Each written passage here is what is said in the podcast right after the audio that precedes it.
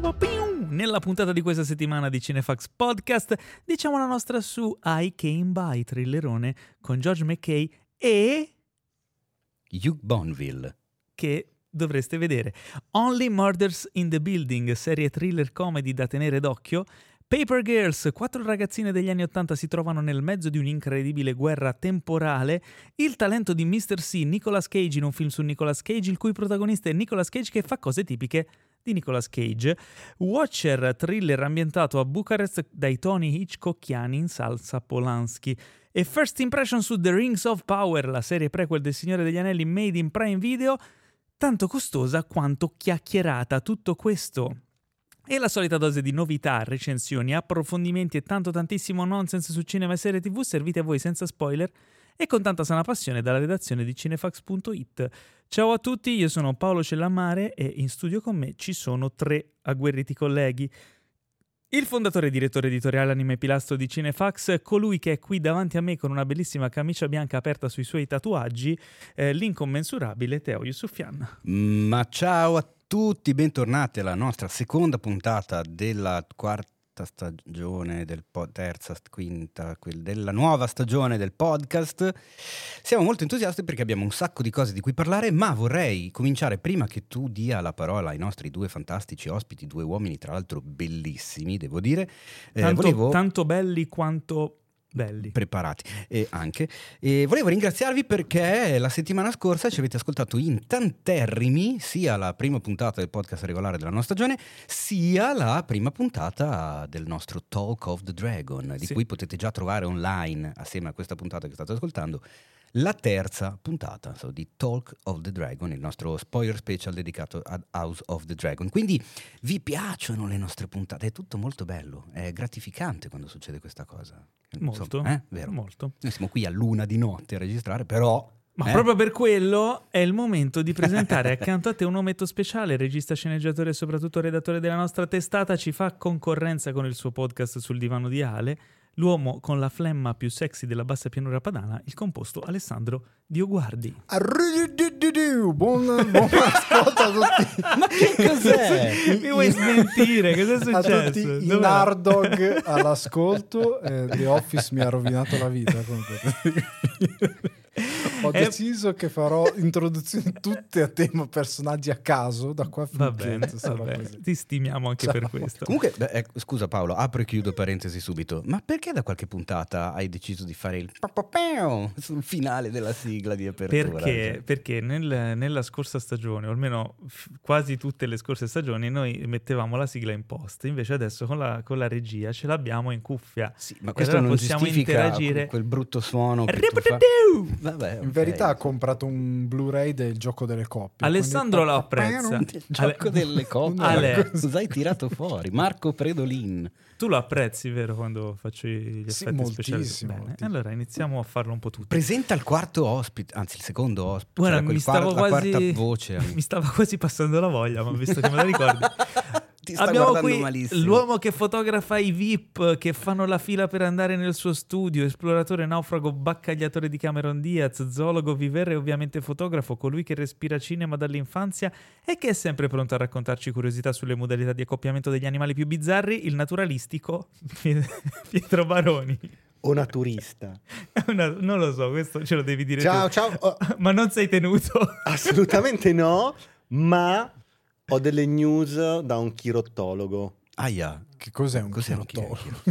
non lo so, un, chi- è un chiropratico che fa i rutti. Uno che è esperto di chirotti. Chinotto. Chiro, no, chinotto. Iniziamo subito La malissimo. bevanda, cioè. ah, santo eh, vabbè, cielo. certo. I chinotti neri sono buonissimi. Mandatecene una cassa. Salvatemi. Chi, L'esperto di chirotteri, ovvero di pipistrelli. Ah. Parlammo della volpe volante malese. Giusto. Però adesso vi racconto una cosa anche seria, velocissima. Una cosa per cui i chirotteri, ovvero i pipistrelli, vengono studiati, mi ha raccontato lui, è che quando vanno in letargo arrivano con la temperatura corporea fino a 8 gradi, praticamente morti. E quindi li stanno studiando tanto per due motivi, per i viaggi interplanetari. Per... Ma scusa. Ok. Esatto Ma E- mi stai dicendo che il sequel di The Batman lo intitolano Il Chirottero? Eh, esatto. Magari. E poi per... No, ma è veramente seria questa volta, non sembra, Eh, ma per il trapianto d'organi. Cioè se riuscissero a portare la temperatura degli organi a 8 gradi, Beh, sì, verrebbero cons- più facilmente conservati. Ma è Il freezer no. cosa. E poi l'altra cosa... Ma tutti i tipi di pipistrelli, tutti i chirotteri vanno in letargo. alcuni? Vanno in letargo e portano, a seconda delle specie, comunque la temperatura anche a 8 gradi centigradi. E, sì, sì. Ma pensa. E tra l'altro in America gli agricoltori li usano, i chirotteri, i pipistrelli, tant'è che costruiscono queste bat cave eh, per loro bat box da mettere vicino, perché loro, ogni pipistrello ogni notte mangia dalle 3.000 alle 4.000 zanzare. E infatti bisogna volergli bene. Adesso Esatto. eh, qua io- noi siamo a Milano e io ho ben presente quelle che girano a Milano di notte d'estate che sono le nottole, che tutti dicono ma i pipistrelli in realtà sono nottole. Che c'è anche la canzone di Ligabue. Certe nottole. Ma perché lo invitiamo? Però non era male questa. Al- che al- girano attorno ai lampioni, fanno delle scorpacciate incredibili e comunque sono utili perché ci eliminano queste bestie maledette. Ma che- in tutto questo... Cosa c'entra il Niente. podcast di cinema e serie TV? del WWF. che Cosa- è, tutto per, per parlare del, del prossimo nemico del, Perché del Batman. non ha il nemico Zanzara? Eh, esatto. Me lo sono sempre Zanzara. Man. Prima di entrare nel vivo di altre, eh, si spera un po' meno stronzate e più cose inerenti al cinema, vi ricordiamo che Cinefax è una, è una testata, è una testata supportata anche da, da voi. solo. No, perché c'è qualcosa di più di una testata. Tre testate. Sono tre testate supportate da voi e come potete supportarlo? Con Patreon grazie al sito gliamicidicinefax.it che vi permette di supportare Cinefax. Esatto, con una spesa che equivale a insomma un cappuccino e brioche al mese, anche perché stanno arrivando un sacco di sorprese su Patreon dal mese prossimo. Potete aiutarci a mandare avanti tutto questo progettone che insomma voi adesso ascoltate il podcast, ma ovviamente c'è il sito che è il motore principale di tutto quanto e poi ci sono i social, c'è Facebook, c'è Instagram, c'è Twitter, c'è il canale Telegram, c'è LinkedIn, eh, c'è il nostro qui presente Alessandro che fa le cose su Twitch, c'è il canale YouTube.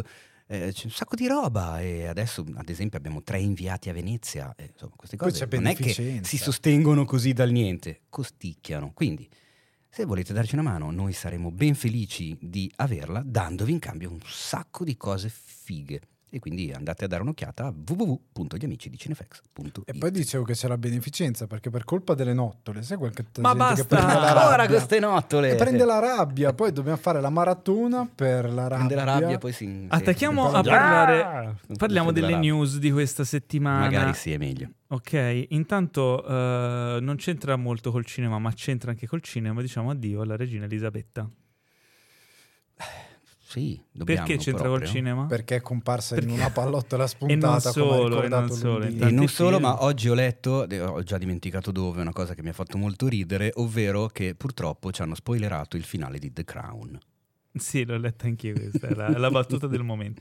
E beh, Eh, vabbè, insomma, 96 anni, poteva arrivare a 100, non Ma ce l'ha direi fatta. che anche- eh, cioè, anche vabbè, ora, eh. Va bene così, Mm. Vabbè, Ci riproverà, ci proverà la prossima volta, dai.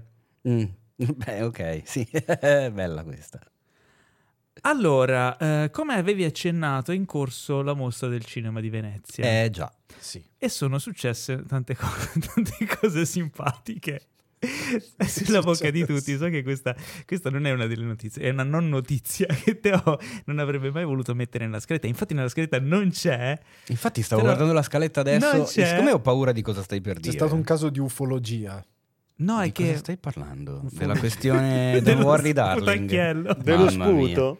Allora, no, questa la, la chiudiamo velocemente. Anche perché, come avrai notato, non è per niente stata coperta da Cinefx. in lo so, lo posto. so, ma noi siamo più, insomma, così un po' più cazzoni. Ecco. Allora, sputo sì, sputo no.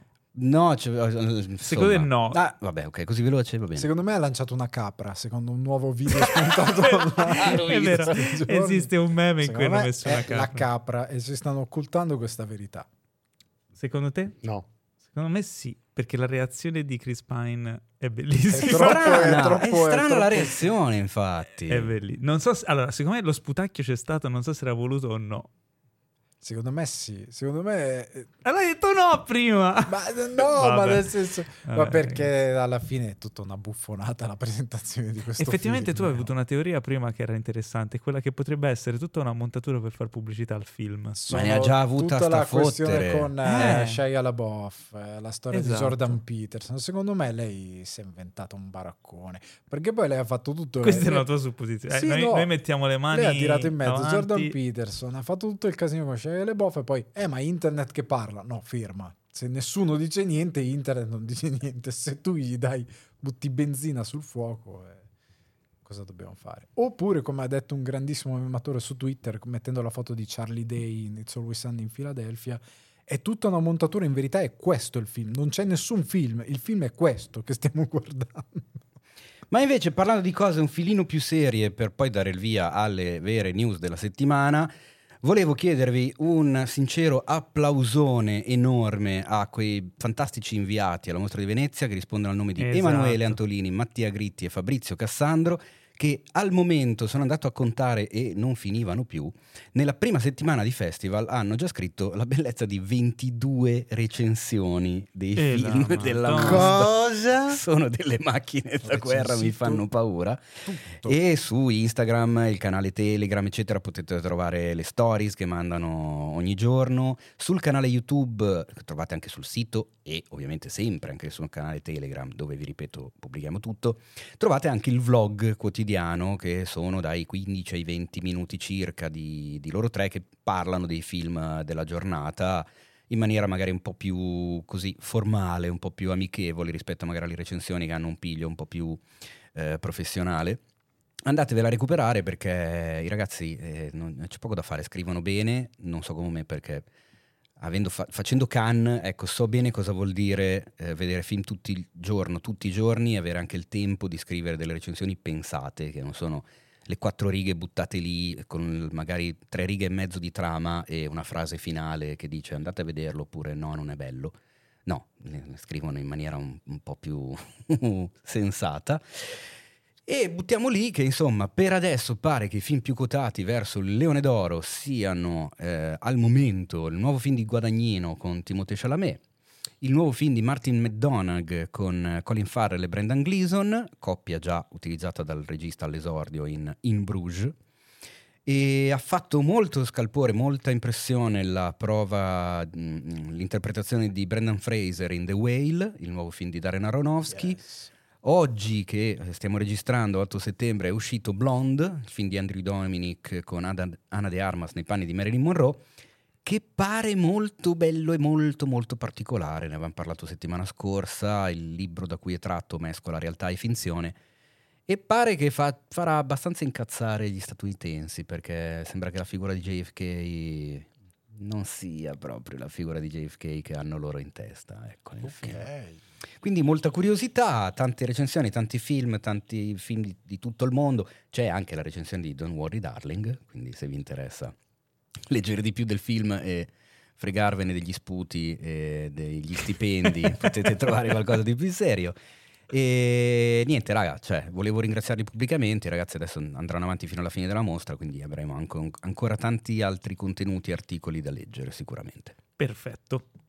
Notizione invece della settimana è stata, diciamo, il lancio di The Rings of Power, la Eh insomma, serie attesissima, la serie più costosa della storia, Prime che flette i muscoli nella streaming war.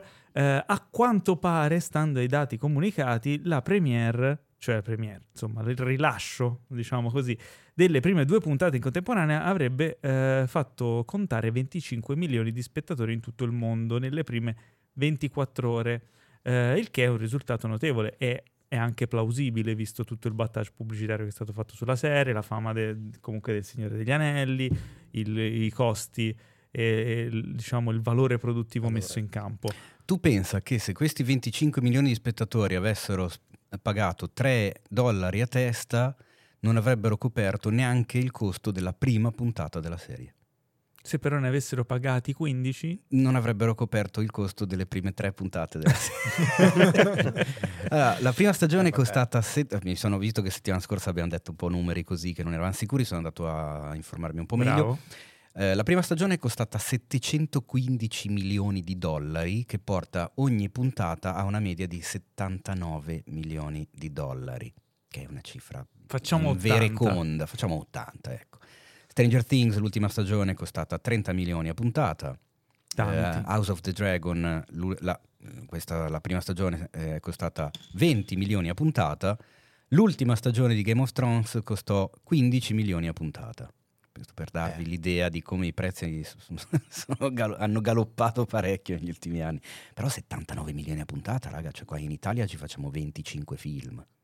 Eh, ma ci arrivi- arri- cifra, adesso- cioè, Ci arriviamo perché dopo c'è una notiziucola che parla proprio di, di queste cose. di, di cos'è che parla? queste cose.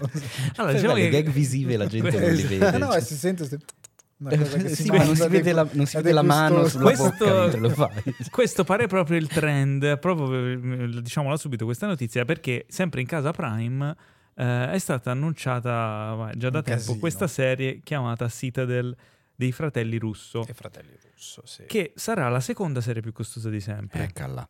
Sì, perché A quanto pare 250 milioni, probabilmente anche di sì, più. li hanno superati. Per Superati, quante puntate però? Sette.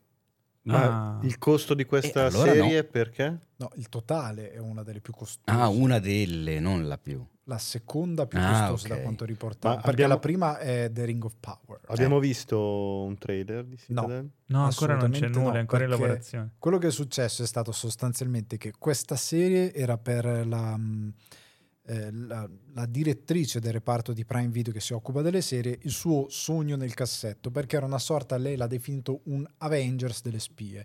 Perché in questa serie ci sono tutte queste spie da diversi posti del mondo che si uniscono per un gigacaso in queste sette puntate. E Eh, poi Spy il Kids. piano, Spy Kids, e poi il piano era quello di dare uno spin-off di queste singole spie nel paese di appartenenza. E si sapeva, Ci- eh, no, non Cina, Messico, Italia e un'altra, e India. Erano tre nazioni che erano sicure che avrebbero fatto parte di questo progetto.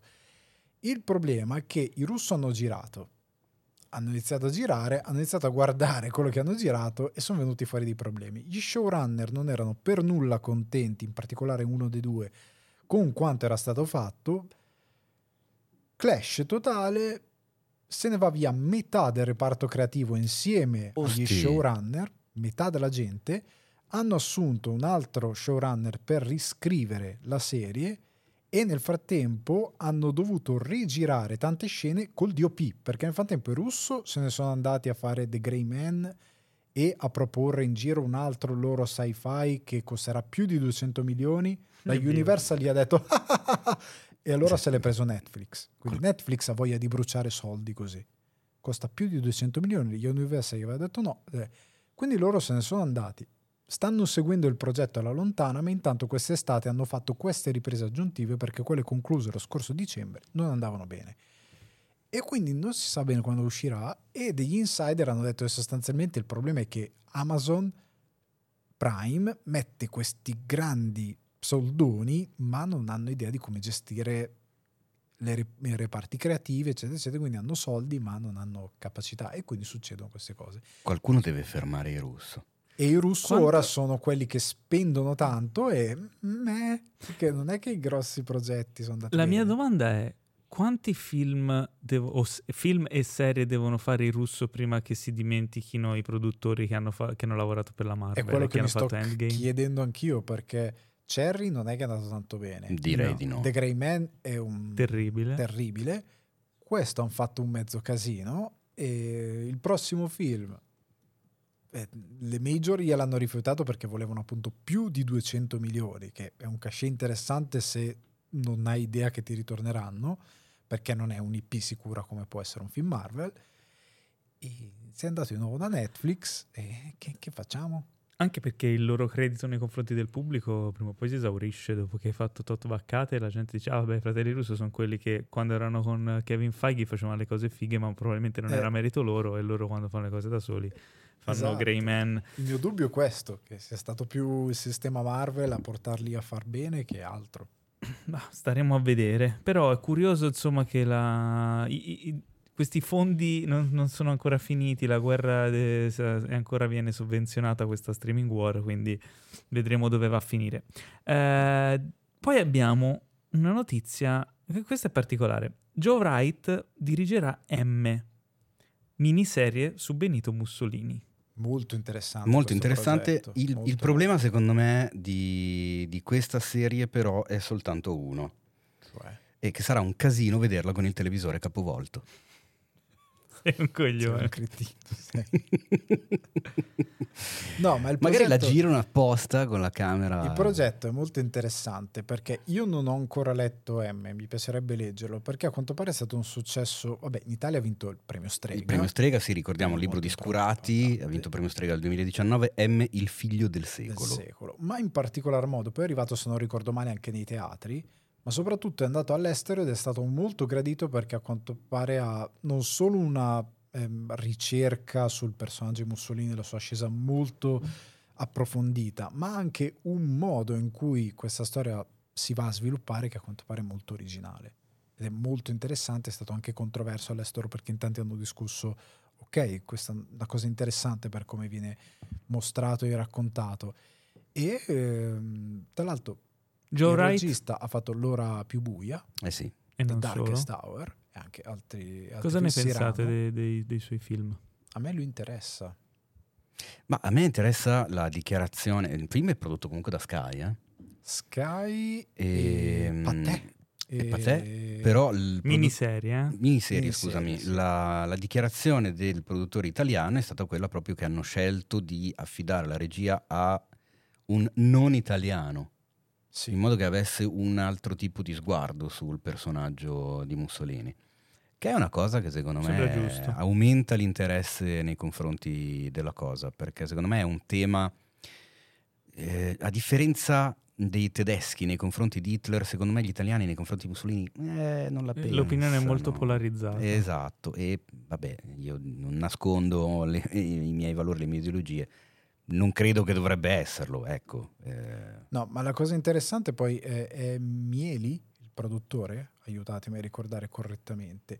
Eh, lui ha fatto un grandissimo discorso riguardo i progetti Lorenzo Mieli, ha, sì. Lorenzo Mieli, che ha intenzione di fare, che è molto appunto affascinante perché lui ha parlato di voler perseguire questa strada con registi che sono già collegati al- a una visione internazionale, perché lui è anche il produttore di Bones and All con Guadagnino, che è appunto un film con attori stranieri girato negli Stati Uniti, con una visione più ampia per un pubblico che non è solo il nostro, quindi di fare un cinema italiano e delle produzioni italiane che sono non solo per noi, per il nostro quartierino, ma per tutto il mondo. E anche qua la scelta di Joe Wright. Anche perché, ehm, cosa molto intelligente ha detta, mi pare da, da Mieli stesso, che ehm, questa storia del fascismo, che magari per gli americani e per l'estero è sembrato un affare europeo e non loro, dopo Trump è iniziato a diventare anche un affare loro, considerando le dichiarazioni.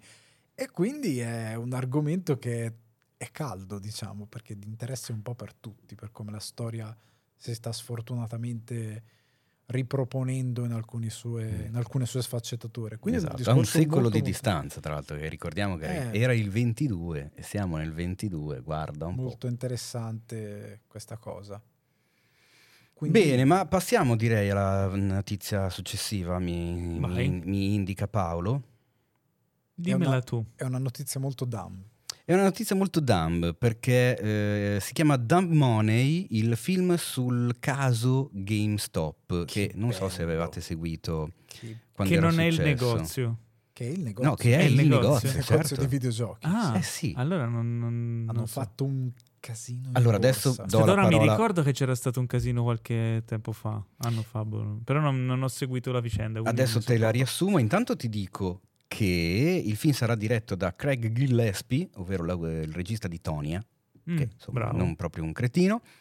E nel cast eh, vediamo la presenza di Pete Davidson, di Sebastian Stan, di Paul Dano, e e già direi che siamo a bei nomi, e di Seth Rogen, uno dei Eh, per nostri la- eroi. Per la gioia di, di Ale. Esatto, e anche mia, io lo adoro. Ma ricordiamo che Ale ha scritto un bellissimo articolo che trovate su cfx.it, la ipnorisata di Hollywood. Eh, Dan Money eh, praticamente parla di quello che era successo nel gennaio del 2021 quando il valore, il valore delle azioni della catena di negozi di videogiochi GameStop aumentò vertiginosamente grazie a quei simpaticissimi personaggi che eh, va- vagano su Reddit e si mettono d'accordo per fare dei casini nel mondo reale. E, e ovviamente causarono mm, il delirio di, di- di perdite per i fondi speculativi che avevano scommesso sul crollo di GameStop perché le, le azioni stavano scendendo, stavano scendendo e, e quindi erano lì che dicevano vai adesso craccano. E invece questi hanno detto ah compriamoli tutti facciamo un casino. Hanno fatto il delirio hanno praticamente mosso la borsa in maniera forse anche un po' così No, magari. in maniera artificiosa, Eh, tant'è che da esatto. quello mi pare che è nata anche una legge per dire ragazzi questa cosa è pericolosa, poi puoi spaccare l'economia da Reddit. in, in sei ore E non va bene, cioè, si- siamo sì, ora me- veramente ai limiti. Ora me la Beh, ricordo. diciamo che eh, es- mette un po' a nudo le- le- il, il super pericolo di avere un'economia mondiale fon- fon- fondata alla fine su dei numeri che non esistono, Sì, cioè sì, su dei un- numeri è su un- un computer. È un po' quello che tutti, ogni volta che Musk twitta qualcosa, Esatto. mi piace un sacco il Siga Mega Drive, tutti, oh mio Dio, controlla la borsa, perché è sempre per smuovere qualcosa, è una cosa pericolosissima. È abbastanza. Però sono curioso di questo film anche perché come caspita la porti al cinema una storia del genere? Cosa fai vedere? I, Show. gli- i- ragazzini, nella- i ragazzini che poi vabbè non sono ragazzini, i- gli utenti di Reddit, ognuno nella propria stanza che chattano, si mettono d'accordo e poi le un po' azioni. e poi- è un po'... Eh, Sì, esatto, beh, la grande scommessa. genere. Grande eh sì. scommessa di Big Short. Però po' potrebbe così. essere figo, dai. Beh, eh, sembra interessante. E poi abbiamo il cast di- del nuovo film di Francis Ford Coppola eh, che si intitolerà Megalopolis. Esatto, che, che già il fatto di poter dire il nuovo film di Francis Ford Coppola, non so voi, ma a me vengono i brividi sulla nuca. Cioè il fatto di pensare che vedremo un nuovo film di Coppola al cinema, io sono veramente molto felice, cioè lo ritengo uno degli ultimissimi grandi. Siccome con- cominciano a invecchiare un po' tutti quelli lì. ecco. Eh. E poi Coppola, sappiamo, è uno di quelli che non è che ultimamente ha ricevuto la fiducia degli studios eh, e anche l'amore del pubblico, quindi insomma questo progettone sembra abbastanza grosso. Speriamo che sia qualcosa di meritevole. Anche perché dopo, dopo Dracula cosa che ha fatto?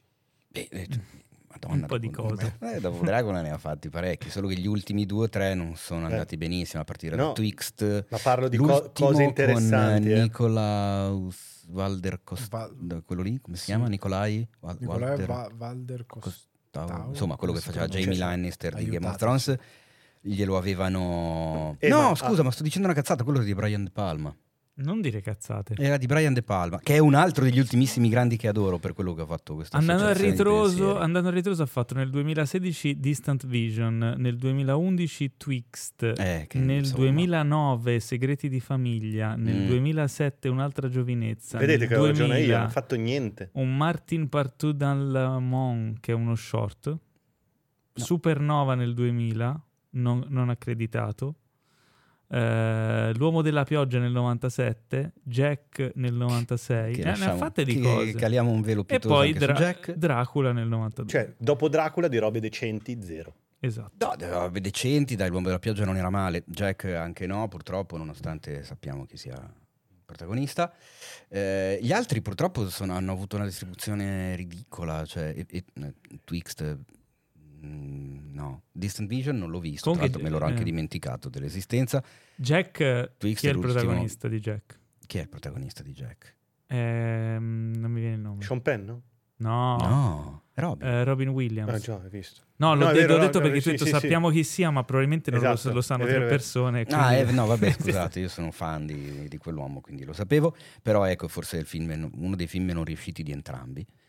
E, E Twixt quindi- non guardatelo purtroppo, se Eh, volete ma- bene a Coppola evitate Twixt. E quindi come fai a, a essere adesso eccitato per il nuovo film di Coppola? Perché sì, perché è tanto tempo che non fa niente. L'ultimo film hai detto che è del 2016, giusto?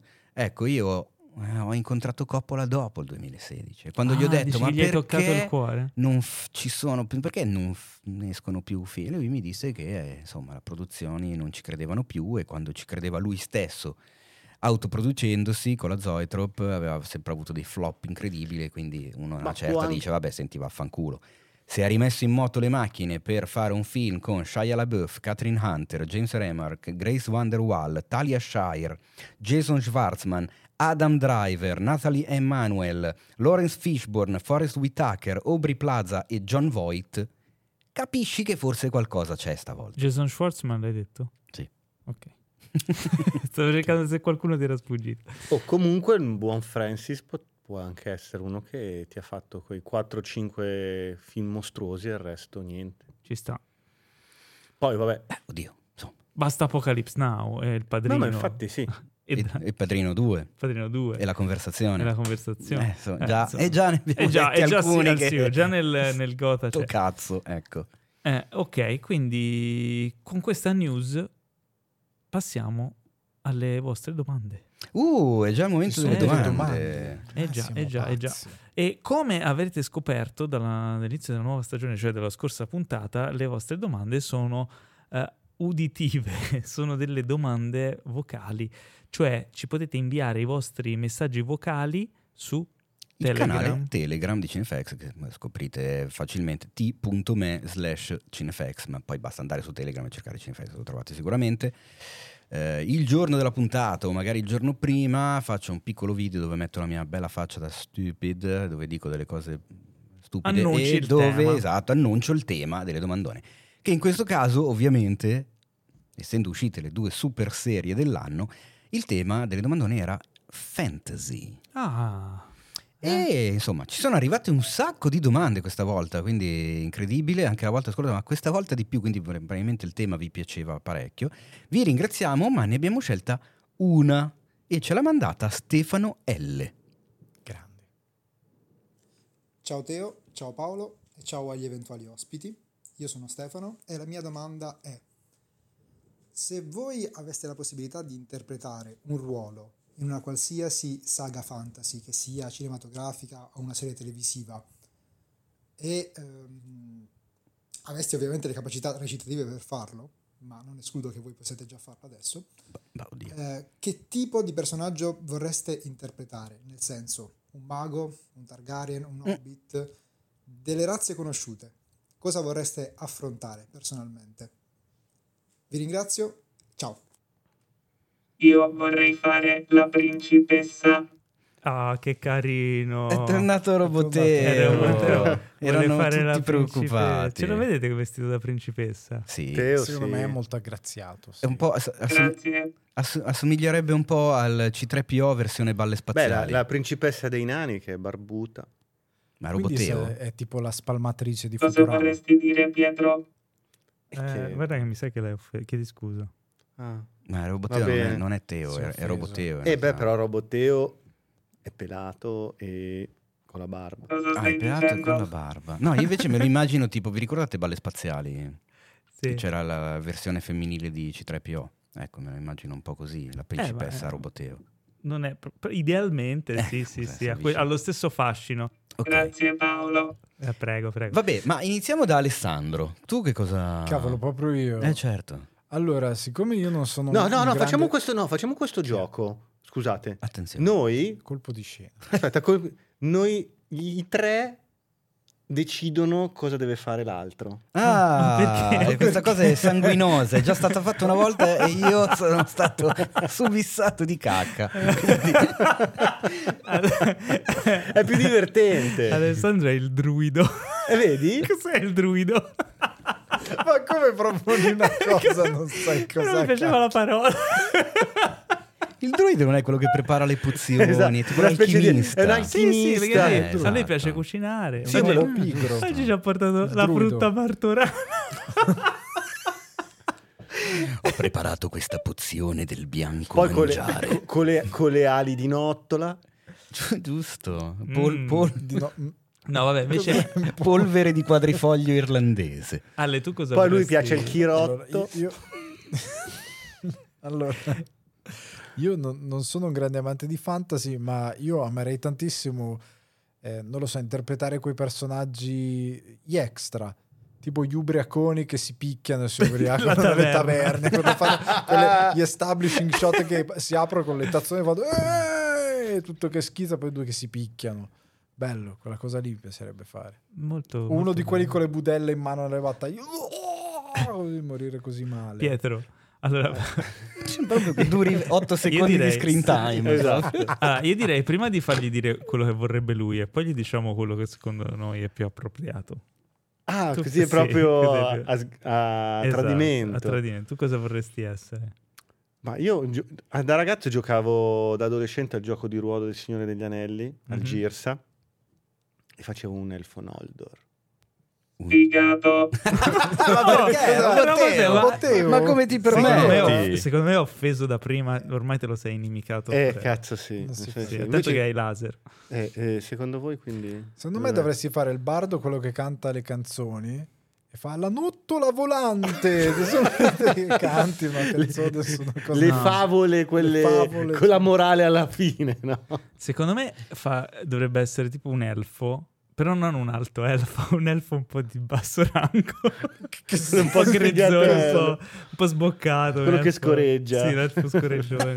Ma gli elfi non sono eleganti, tutti Gli, belli, al- alti, gli alti belli. elfi. Ah, Eh, ok. Sono i bassi scusa. elfi. Giusto, Che scusa. cosa sono i bassi elfi? Sono quelli della bassa. Dei bassi del Bronx, dei bassi Bronx fondi. del- del- di Mordor. Ok.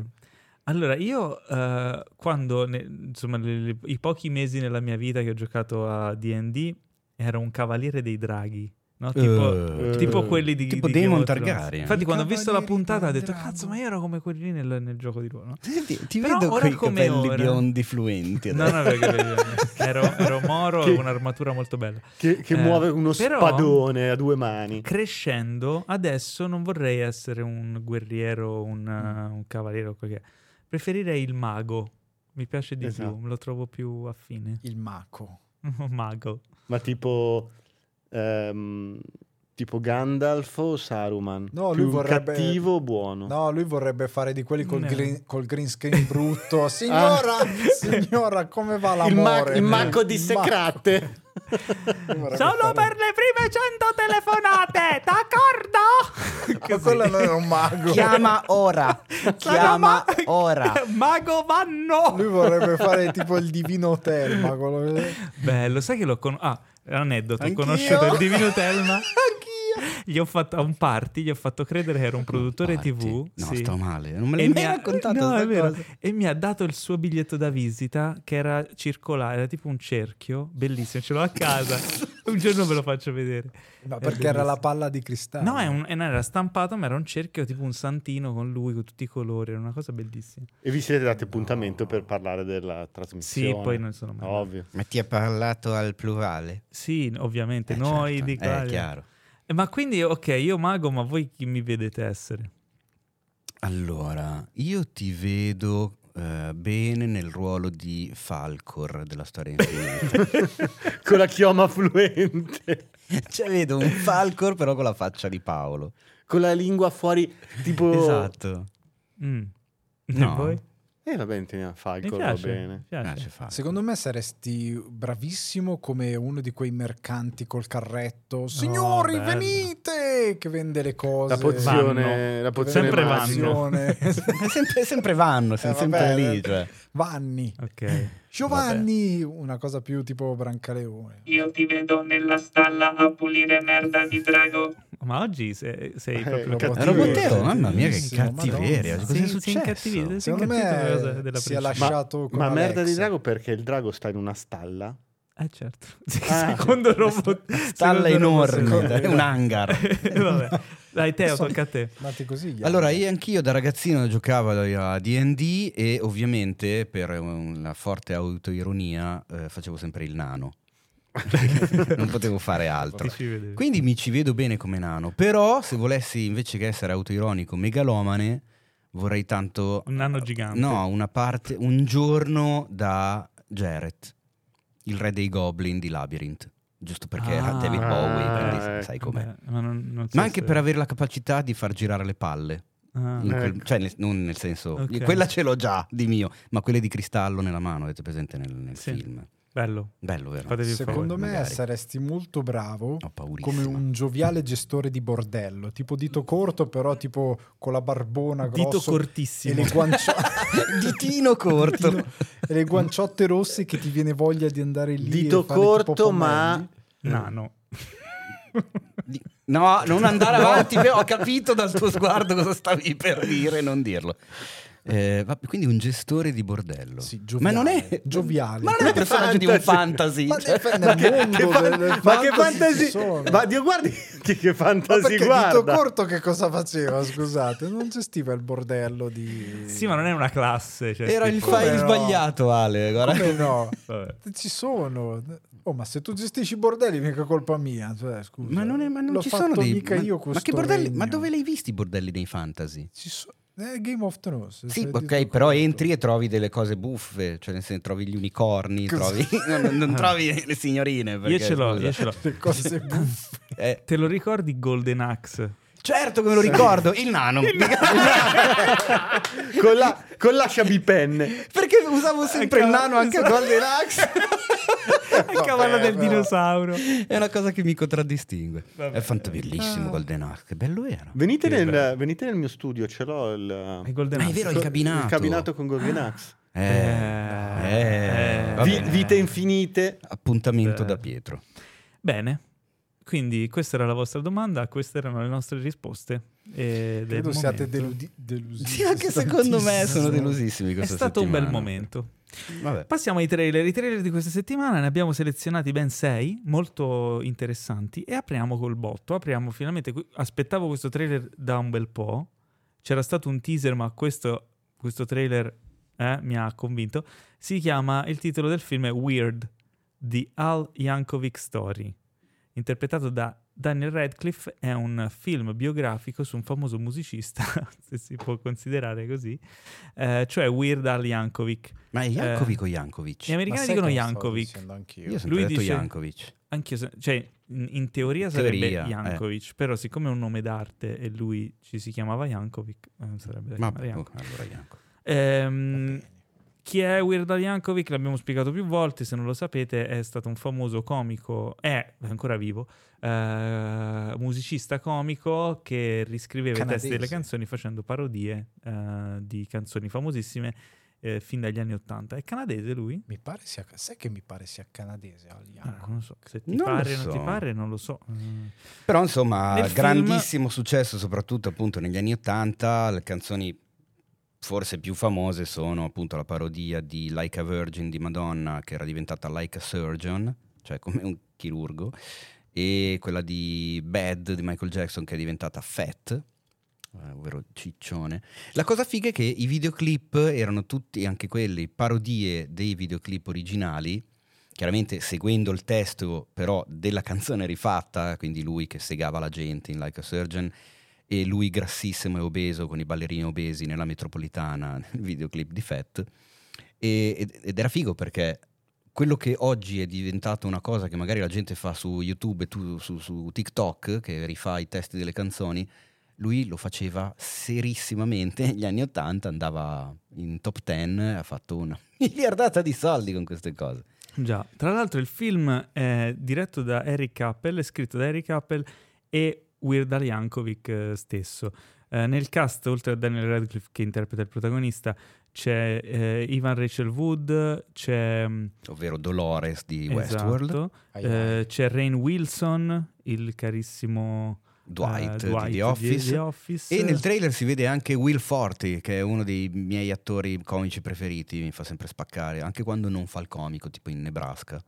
È il protagonista di The Last Man on Earth, non so se avete visto la, serie Ah, televisiva. sì, qualcosina. Eh, lui è sempre molto, ha una faccia e un- delle A espressioni te, a sempre te- molto a te lui piace. A me lui piace un casino. E da buon milanese direi sì, è forte. È, fo- eh, è forte, Will Forte. Tra l'altro Ivan Rachel Wood interpreta Madonna, Madonna. che si vede nel... nel- Ma non l'avevo riconosciuta nel trailer. Neanch'io. Eh no, infatti è quasi irriconoscibile. Ma pensa a te. Nel, eh, nella storia che si vede nel trailer, eh, Madonna ha una relazione con Weird Al che non, non, Non credo, credo che che- sia veramente accaduto. Esatto. Ecco, diciamo Però, una cosa. Avendolo scritto Weird Al, magari, cioè, secondo lui... che Weird Al ha un senso dell'umorismo molto particolare, diciamo. eh. È- era uno showman che è uno showman che ha un senso de- de- della, de- della teatralità molto particolare. E il film sembra trasudare questa cosa, nel senso che il protagonista è Daniel Radcliffe, che con Weird Al c'entra come io posso centrare nell'interpretare, non lo so, Perché? Leonardo Bio- DiCaprio in un biopic su di lui, cioè non c'entriamo niente. Ma non è Ma non è vero, dai. Ma perché- dai, cosa c'entra? Ma come cosa c'entra? Al? È Certo. un lugagnone alto col naso lungo, secchissimo, con la faccia allungata. Non c'entrano niente. È solo che è basso, per il resto è uguale. No, non c'entrano niente. Sì, forse un po' più fisicato. ora. Allora- Fisicatissimo, i capelli sono palesemente Però, finti. Secondo me è ragazzi- tutto voluto, perché la storia è super No, però le adesso righe. basta, sapete che è un mio cavallo di battaglia insistere Cosa? con questa cosa dei biopic per cui deve esserci la gara alla somiglianza assoluta. No, non la somiglianza assoluta, però lui Non è ha importante. palesemente una parrucca. E Beh, Cioè, è questo il punto, che eh, non c'entra niente. Lui ha palesemente è una che parrucca. Ha una par- ok, ha una, par- ha una parrucca. E E- allora? no, e dal trailer si, si vede che... si anche ti vede che- piacciono le parrucche. Ale, anche tu hai una parrucca. Fatene una ragione. Cacchio. E- e- e- mm, secondo me dal trailer si vede che lui non voleva dare alcuna attinenza alla sua vita, è tutto folle. sì, è sopra le righe, è fuori di testa, è, un- è- quasi una... è delirante. È che è delirante. È delirante. Però bello, cioè delirante secondo me sì, con in un senso senso. positivo, perché appunto è il suo senso dell'umorismo. Insomma, il trailer ci ha incuriositi. Anche Madonna non credo si rivedrebbe. Ci ha acchiappato. Ci ha piaciuto. io dico assolutamente sì, ma io faccio poco testo perché, come sapete, sono super fan di Daniel Radcliffe, quindi già non vedevo l'ora prima di vederlo questo film. E poi comunque da ragazzino ascoltavo, Al- Al- mi viene da chiamarlo Al Jankovic, non ci posso fare niente, perché era figo uno che rifaceva i testi dei pezzi famosissimi facendo i video- videoclip che andavano su... All'epoca c'era mm, Video Music, Che poi è stato, prima ancora che arrivasse All Music, è stato MTV, saccheggiato eccetera. perché poi anche in Italia sono nati un sacco di gruppi che Sì. facevano quella cosa lì malissimo, molto male, però mai a livello di Al. No, esatto. non- Ma perché comunque i testi suoi, che erano ovviamente stupidi, però come metrica, come senso, eccetera, riuscivano a rimanere nella traccia della canzone originale, anche come musicalità delle parole che sceglieva, cioè nel senso lui non è che faceva like a sofa invece di like a virgin, faceva like a surgeon, che è, è molto simile all'origine, era quella anche la figata, Beh, perché anche nel- nelle strofe riusciva a trovare... Beat, beat it era eat it. Esatto, cioè riusciva a trovare delle parole, dei termini per raccontare un'altra storia con un altro testo, ma la musicalità della canzone rimaneva quella e se tu l'ascoltavi, eh, come si dice, abbast- in maniera distratta, sembrava semplicemente uno che rifaceva la canzone Rifaceva. originale, in Sembra una realtà no. cover, sì. esatto, Eh, era quella la genialità. Il film uscirà il 4 novembre su Roku TV, sulla piattaforma Roku TV. E quindi... Ma che da noi non Ma- si sa. Ma No, non c'è, c'è anche da noi Roku TV. Non Ah, è c'è anche da Ro- noi? Non è Rakuten. Roku? No, Rakuten TV è una... Rakuten è un'altra. Ma uscirà, Roku TV ma uscirà anche al cinema? Mm, non si sa, mi sa di no. Ok. Mi sa di no. Mm, non c'è... Ma scusate, ma non è una produzione Hulu tutta questa cosa? No, è una produzione Era, Roku. era una produzione Hulu che è stata, Ah. se non ricordo male, è stata acquistata da Roku. O- oppure non era una produzione Hulu, non me lo ricordo. Non mi, non mi traviare, non mi Ti- non ti depistare. travi, non ti travi. Allora, Tu e la tua ehm, parrucca. Io e la Esatto, mia parrucca non ti parrucca traveremo maledetta. mai più, basta. Tra l'altro è californiano, non è canadese. Scusate, ho avuto un lapsus. abbiamo visto una se- il trailer di una miniserie in sei episodi che si intitola Copenhagen Cowboy. Che paura. Dalle immagini non si capisce molto se non che è di eh, Nicholas Winding Refn che è ritornato con la sua psichedelia colorata eh, e immagini molto curate. Eh, non ho capito nulla della storia, ma il nostro caro, eh, la nostra cara sinossi da tradurre in tempo reale ci fa sapere che una giovane eroina, Miu, che viaggia attraverso il, il mondo criminale di Copenaghen, è la protagonista di questa Basta. storia. Dal- Ed è del- dal del trailer- la sinossi, vero? Eh? La sinossi sembra che qualcuno abbia iniziato a scrivere e ha detto, no, va bene così. sì, infatti mi ha, mi ha un po' spiazzato. Trailer super patinato, e visivamente molto riconoscibile, molto modaiolo, Molto è fotografia- molto gradevole. Pieno di neon. Esatto, Però esatto. mm, più gra- l'ho trovato come immagini più- molto più gradevole di The Neon Demon. che a me piacque. A me piace un Anche a sacco. me. Continuo a dire che mi era piaciuto un sacco. A me piace. C'ho anche E la poi- Steelbook. E figurati. poi ci intravedo, immagino, dalle- da quello che si vede, che come in The Neon Demon ci sono un sacco di rimandi simbolici, psicanalitici, come a me piace. Io spero invece che lui abbia imparato dalla sua ultima opera che un pochettino di ritmo se lo dà nessuno si offende. Io spero questa cosa. Perché l'hai, l'hai trova- l'hai trovato lento The Neon Demon? No, No, Too no. Old to Die Young. Too Old to Ah, Die Young Che, non, ho aveva visto, ritmo. ehm, però mi hanno detto che è molto bella come serie.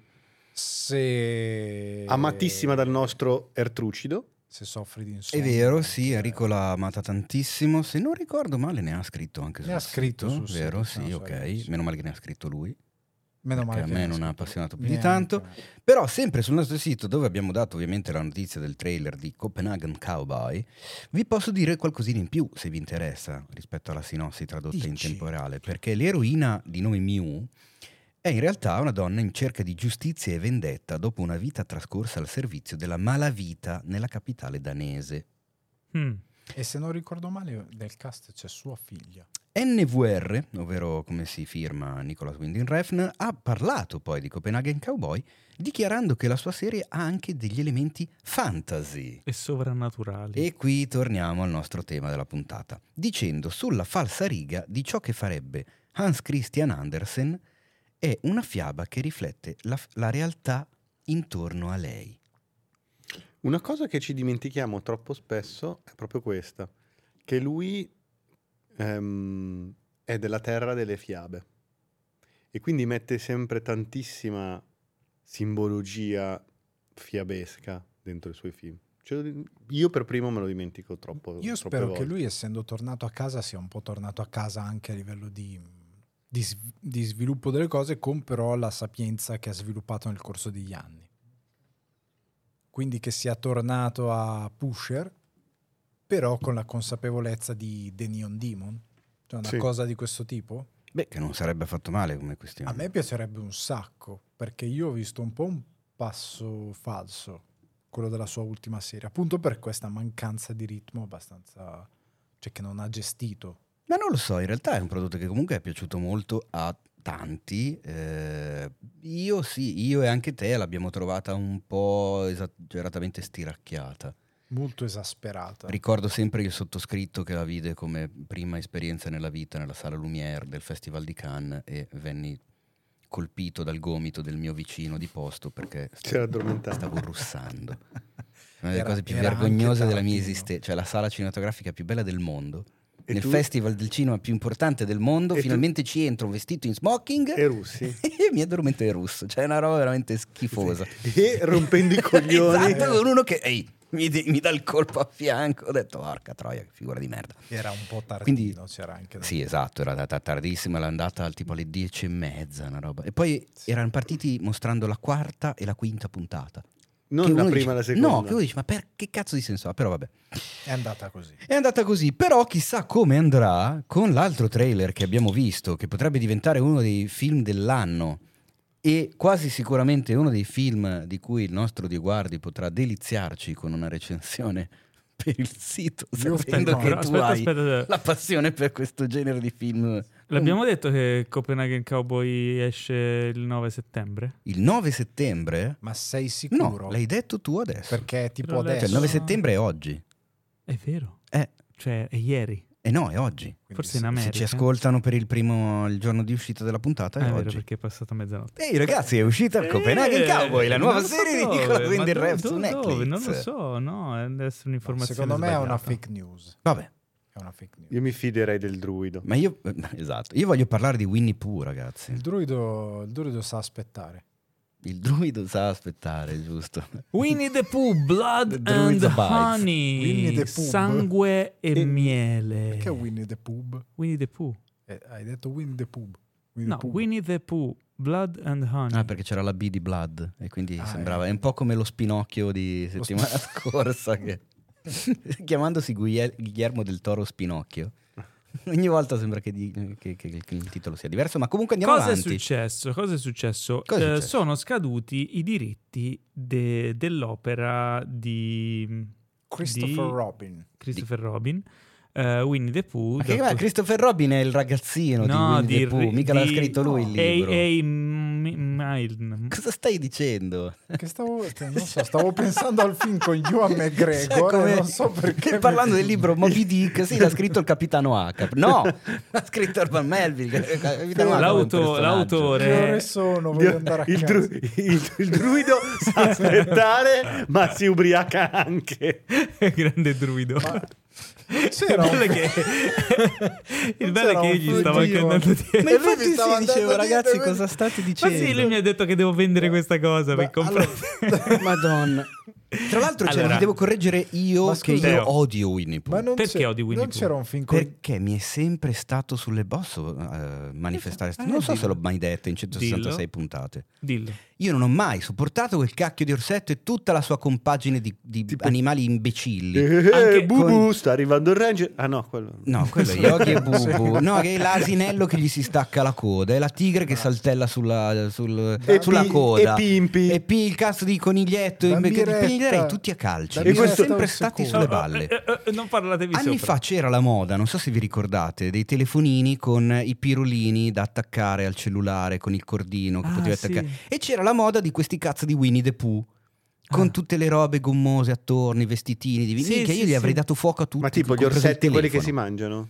No, c'era proprio il piccolo Winnie Pooh che attaccavi al pirolino dove c'era l'angolino col, Ma se tu col dici buco del pirolino, cellulare. poi tre quarti d'Italia dice cos'è un pirolino? Ma sì, il pirolino è un, capisce. co- co- un ciondolino, ecco, che attaccavi al telefonino. Pistonbrillo lì. Es- Esattamente. La cosa che mi fa cazzillo. ridere è che Pietro è tanto ferrato con gli animali veri quanto non sa un cazzo degli animali fantastici. Cioè, non fantastici Ma quelli. Pietro, Gli tu animali immaginari. con Ewan È? McGregor che interpreta il creatore di Winnie the Pooh. Era- era- Ma possiamo chiudere un discorso che avevo iniziato? Eh? Me lo date il permesso di non fare un'incisa di E 30 allora? minuti?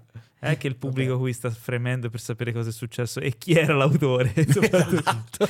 Eh, Alan Alexander Milne era l'autore di quest'opera eh, per bambini che poi è stata trasformata in una serie di cartoni di Disney, no? Yes. Eh, cosa è successo? Eh, 90 anni dalla sua morte sono scaduti i diritti. Che cazzo? No, Della morte di chi? no, no, il 90 personaggio l'ha, morte- l'ha inventato nel 62. La morte dell'autore, no? Quanti anni dopo la morte dell'autore diritti? 1882 è nato. È nato, ma è morto nel 56. Eh, ma come fa a essere morto nel 56 se lo ha scritto nel 62? Perché l'ha scritto Christopher Robin. ma cosa Secondo me state- dicendo, ragazzi? Ragazzi, Ma- Una volta era un, Ma un questo po- sta era un diventando podcast serio. No, sta diventando uno volta. spin-off di una pezza di Lundini. Io, io non sto capendo niente perché questa è la mia domanda. Questa roba è ancora su Disney Plus. Io pensavo che i diritti li avesse la. No, perché non mi fai finire la frase. Sono scaduti i diritti letterari del eh, personaggio, non sono scaduti i diritti del cartone, quindi delle immagini create da- da- dalla Disney. Quindi loro hanno preso il personaggio letterario e l'hanno riadattato in un film horror che è Winnie the Pooh, Blood and Honey. Ma è un'idea Ok. veramente brutta. Scusate, devo fare, eh, come si dice, pubblicamente ammenda perché Ah, ho detto che male. il personaggio è stato scritto da Alan Mine nel 62 perché ho letto la news su eh, cinefx.it che non so chi ci abbia messo mano, ma in realtà eh, è stato inventato nel 1926, non Eh. 62, quindi adesso eh, dopo vado a fare il culo a chi ha scritto la news. Poi L'ha ci- scritta Poi ci Christopher Robin. sentiamo io e te, caro mio redattore senza Sono nome, cazzi. Ritorno al che ha bosco. ribaltato i numeri, dai. Sono cazzi. Allora, quindi ehm, c'è una cosa particolare eh, nella- vabbè, nel mondo della legge sui diritti d'autore. Ci sono delle leggi che, de- che definiscono quando i diritti su un'opera letteraria scadono e quindi diventano di dominio pubblico. Guarda caso, ogni volta che stanno per scadere i diritti su Topolino, la Disney riesce in qualche modo a, diciamo, favorirsi i legislatori americani e questi diritti vengono prorogati. Attualmente sono 90 anni dopo la morte dell'autore. E probabilmente quando staranno per scadere verranno prorogati ancora, perché quando scadranno e, e- e Topolino diventerà di dominio pubblico, potremmo vedere finalmente L'horror su Topolino. Il delirio totale. Tutti i deliri Ma vuoi sapere dove potresti orribile. trovare un gran bell'articolo su come ha fatto Mickey Mouse a eludere il diritto d'autore, scritto da un'avvocata specializzata in diritto d'autore? Sul sito dell'ANSA. Eh, no, No. su, No. su GFX.it, scritto da Claudia Ruggero. E trovate l'articolo che si titola proprio così: Come ha fatto Mickey Mouse a eludere il diritto d'autore. E vi spiega tutte le mosse che ha fatto quando hanno cambiato il Copyright Act nel 1790, che era la prima legge sul diritto d'autore negli Stati Uniti, quindi veramente vecchia, eh, la Costituzione del 76, quindi. E tutte le cose che hanno fatto in seguito, che ha fatto Disney per, insomma, per mantenere con le unghie e con i denti eh, La proprietà. la proprietà del topolino. Tra Michelino. l'altro anche tutte le, come si dice, anche un paio di azioni legali eh, nei confronti ad esempio delle Air Pirates Funnies, che era delle strisce comiche dove c'era a tutti gli effetti Topolino, Mickey Mouse, come lo conosciamo nei primi tempi, con i pantaloncini con i due bottoni davanti, eh, che avevano fatto una striscia con Topolino che non era proprio, diciamo, disneyana e le hanno passate ovviamente di tutti i colori. Però in qualche modo Disney sta facendo, cioè muove le cose, mette le mani in politica per continuare ad avere i diritti, anche perché sennò veramente il giorno in cui scadono eh, esplode la qualunque. Non so come cioè. facciano quelli di South Park a usare Topolino quando rappresentano la Disney.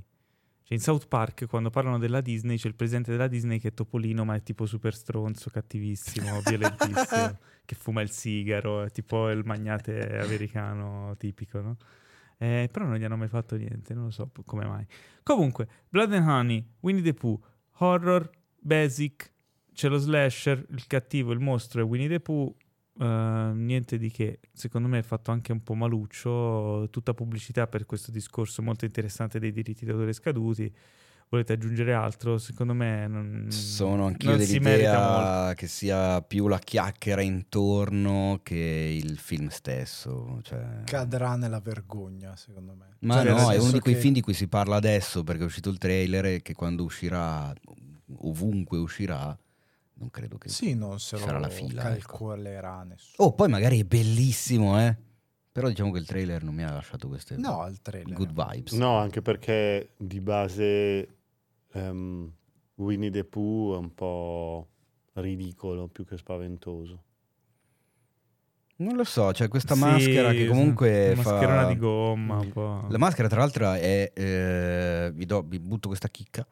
È realizzata dalla Immortal Mask, che è una compagnia statunitense di maschere di silicone mega realistiche. Se andate a vedere, hanno un profilo Instagram, fanno delle maschere che sono eccezionali, che infatti costano tipo 700-1000 dollari l'una. Sono Minchia. delle robe, sì, però sono effettivamente molto belle.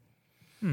E tra le altre cose hanno questa maschera fa- creata credo due un paio d'anni fa di questo orsacchiotto e questi pazzi che hanno creato il film probabilmente vedendolo hanno detto ma sai che da lontano di sguercio a luci spente girato dall'altra parte assomiglia a Winnie Pooh facciamo l'horror su Winnie Pooh Ah, è partito Eh, da lì. non lo so perché Potrebbe. la, la maschera di Mortal Mask non si chiama Winnie Pooh è un bear normale hanno anche due o tre versioni di, quel- di quell'orso Non erano ancora scaduti. ma no, ma non c'entra niente, ma come si vede anche nelle immagini e nel trailer, la- è una roba di Sì. uno, cioè non è proprio Winnie Pooh. Sono d'accordo. Però ecco, il profilo di Mortal Mask è forse molto più interessante del trailer di questo film. Beh, eh, quindi mm, guardatevelo per il vostro puro sollazzo, probabilmente verrà dimenticato presto. Non si sa, Altrimenti- invece, se, non si sa invece se verrà dimenticato il nuovo film di Walter Hill, Dead for a Dollar. Speriamo di no. Speriamo di no, chiaramente tutti vogliamo bene a Walter Hill, eh, grande regista che ci ha insomma portato film memorabili, possiamo dire così, come 48 ore, come... eh, dai, dimmene un po' Teo. Danko. Danko. Te lo ricordi Danko? Mamma mia. Sì, ma ha fatto di meglio, dai. Johnny il Bello. Ancora vivo con Bruce Willis. Ancora vivo non era Però, male. eh, A me è Bellissimo. piaciuto. Anzi, ancora Eh. vivo è tra l'altro forse uno dei migliori film con Bruce Willis. Ma- Cioè una delle migliori prove del caro Bruce. Ma soprattutto Ma soprattutto... Cosa stai guardando? I guerrieri Vabbè, della notte. guerrieri eh, vabbè, eh, ma Eh. quello diciamo che era abbastanza Beh, però scontato. Eh no, un secondo, eh, non lo sai quanti ragazzi che giovani che ascoltano nostro podcast e che leggono il nostro sito e che sono Patreon e che, che, che, che non hanno mai visto i guerrieri della notte? Eh già. E invece posso, mh, come si dice, smentirti. Smentiscimi. che li conosci uno per uno. No, allora, pochi giorni fa, e adesso se mi andasse la rete, caro Paolo, potrei anche dirvi quanti, eh, era proprio l'anniversario dell'uscita italiana eh, dei Guerrieri della Notte, quindi sui social abbiamo mandato la card con ah, nel coso usciva i Guerrieri della Notte. E c'è stato un, un florilegio di commenti di gente che, tra l'altro, anche gente che lo ha visto al cinema, quindi parliamo di gente più anziana di me, sta in Bastrano ma esiste, e non me l'aspettavo, cioè veramente tanta gente che, che l'ha visto e che l'ha recuperato anche in seguito, che lo ama tantissimo e insomma è un film che è rimasto secondo me Beh, è vero cap- nella memoria È collettiva. un vero capolavoro. e comunque me. era il 30 agosto 1979. È un vero capolavoro e purtroppo in Italia non fu tanto capito perché mh, arrivò come un film che inneggiava la violenza, che assolutamente non era, Come arancia meccanica. non fu capito, Mm. in realtà è straordinario, basta solo pensare, cioè tutto il film, ma basta solo pensare, è il grandissimo viaggio dell'eroe fatto benissimo e guardatevelo, veramente guardatevelo, guardatevelo, guardatelo.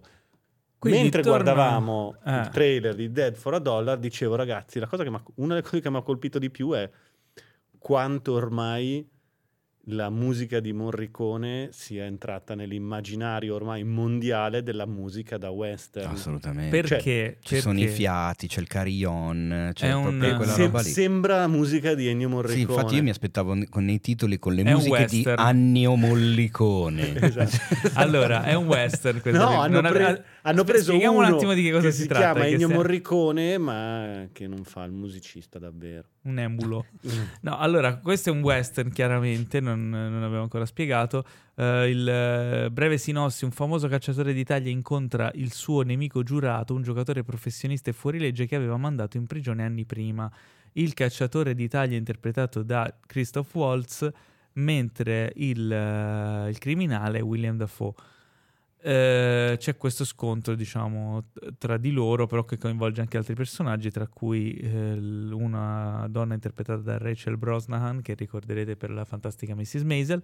Eh, la cosa particolare del film, che poi tanto particolare non è, è che è un western visivamente e anche sonoramente eh, emulo dei- degli spaghetti western eh, di, di Sergio Leone. Anzi, più che emulo, direi proprio troppo Un- un derivativo. Esatto. troppo derivativo. Con una fotografia però Indecente. mm, super seppiata, seppiatissima. Non è solo la seppiatura, il Mm. fatto che sembra amatoriale. È Devi che- convincermi che è Walter Hill. Il problema sai qual è? Cosa gli hanno messo dietro a Non lo so. Anche i set, anche come sono spoglie incredibilmente puliti i set. Cioè, non Sicuramente è un film con un budget mm, molto modesto, però Molto. Sì, Quello che mi- c'è Willem Dafoe e Christoph Waltz. Eh, che- ora eh, va bene. Anche se fosse un budget iper modesto, ricordiamoci che i film di Leone erano ancora più modesti come budget. Cioè loro prendevano il poco o il niente che avevano e lo spremevano al massimo e lo elevavano il più possibile. Eh, quindi quel look era determinato dal fatto che avevano pochi mezzi e dovevano fare delle cose più fighe possibili. Qui sicuramente i mezzi di quello che si può fare adesso, con gli stessi mezzi che, che c'erano, cioè rapportate ai mezzi che aveva Leone all'epoca, la qualità che puoi mettere in campo è molto più alta. Invece qui si cerca di emulare una cosa vecchia, fuori tempo massimo, male, perché non è neanche emulata bene, non c'è una ricerca stilistica che sfrutti i mezzi odierni, quindi si va, secondo me, non è rispettoso del- dello spirito che avevano quei film lì, che dovrebbe essere la cosa più importante. Cioè se ti, tu- ti vuoi rifare a quei film lì perché li ami, dovresti riprendere lo spirito e non la mera estetica. È un trailer che mi ha puzzato di vecchio e di, di quasi fan made, no? Sì, sì, perché è un digitale molto freddo. Cioè, E non è un pensato, digitale che non non, è- è, pensato. Eh, esatto, Sì. che non è pensato per avere un look eh, di quel tipo che non è sporco, non è, mm, è brutto. Per aggiungere un po' di carbone, diciamo, posso dirvi che il film è stato appena presentato alla Mostra di Venezia fuori concorso. eh, ha girato molto il video in cui Waltz e Defoe si abbracciano, tutti belli festosi e in bromance sul red carpet.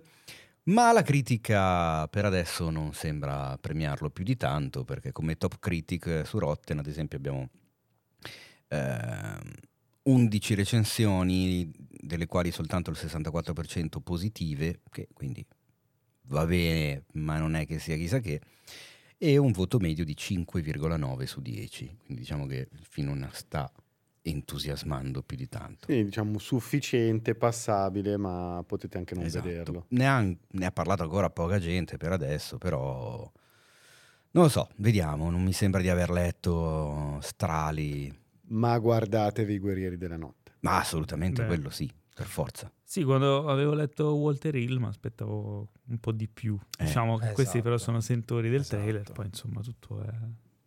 Tutto è plausibile. tutto è relativo. Eh, parliamo invece di un altro trailer che abbiamo visto, eh, che è All Quiet on the Western Front, eh, film che uscirà su Netflix il 28 ottobre. Un altro western? No, No, non è un western. cosa c'entra? Paolo? No, Paolo? so All. Quiet on the Western Front è la, diciamo, la- No, no, il titolo guerra, americano di Niente di nuovo sul fronte Fronte occidentale, occidentale. un romanzo spettacolare Di da guerra, cui di già fu tratto un film eh, veramente parecchi anni fa perché si stava parlando di... 30?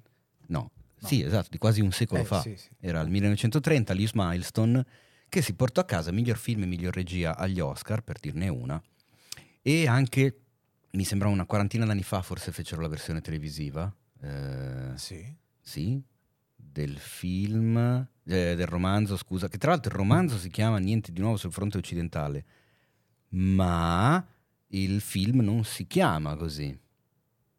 E adesso non mi sta venendo Sono- in mente, sto andando confuso. a guardarmi la news sul nostro sito perché Questo film qua si chiama Im Western nicht Neues. che è, il, Neues. che è il titolo originale Niente tedesco di di Niente di nuovo sul fronte occidentale. Esatto. Perché è un film tedesco. Sì, con Il Daniel regista- Brühl. Regista Edward Berger. All'ovest niente di nuovo, era il film del 1930. Ah, Che siamo più o meno lì, però insomma. Quindi Daniel Brühl. Brühl. Daniel Brühl. La versione diciamo tedesca, eh, teutonica, di un libro che fa vedere eh, gli errori della prima guerra mondiale dal punto di vista dei soldati tedeschi. molto interessante. È molto interessante anche perché sembra molto crudo, innanzitutto, eh, molto Il trailer è bellissimo. realistico, molto sporco, non ha paura di far vedere lo schifo e le morti inutili che la guerra purtroppo causa. Hai trovato, Con una fotografia della Madonna. hai trovato nella fotografia dei, delle ispirazioni a 1917? Mm, Un po' sì. Sarà perché è la prima guerra mondiale o... Però questa cosa dei razzi, delle ombre, no? Secondo me ha fatto un po' Comunque, scuola. 1917 piacque solo a me qua. A me, a me tantissimo, No, l'ho visto piacque, due a A volte. tutti tranne che a me Eh, in penso. realtà. Ah, ecco. No, che poi, allora, anche sta cosa qua, è passato il messaggio che non mi è piaciuto.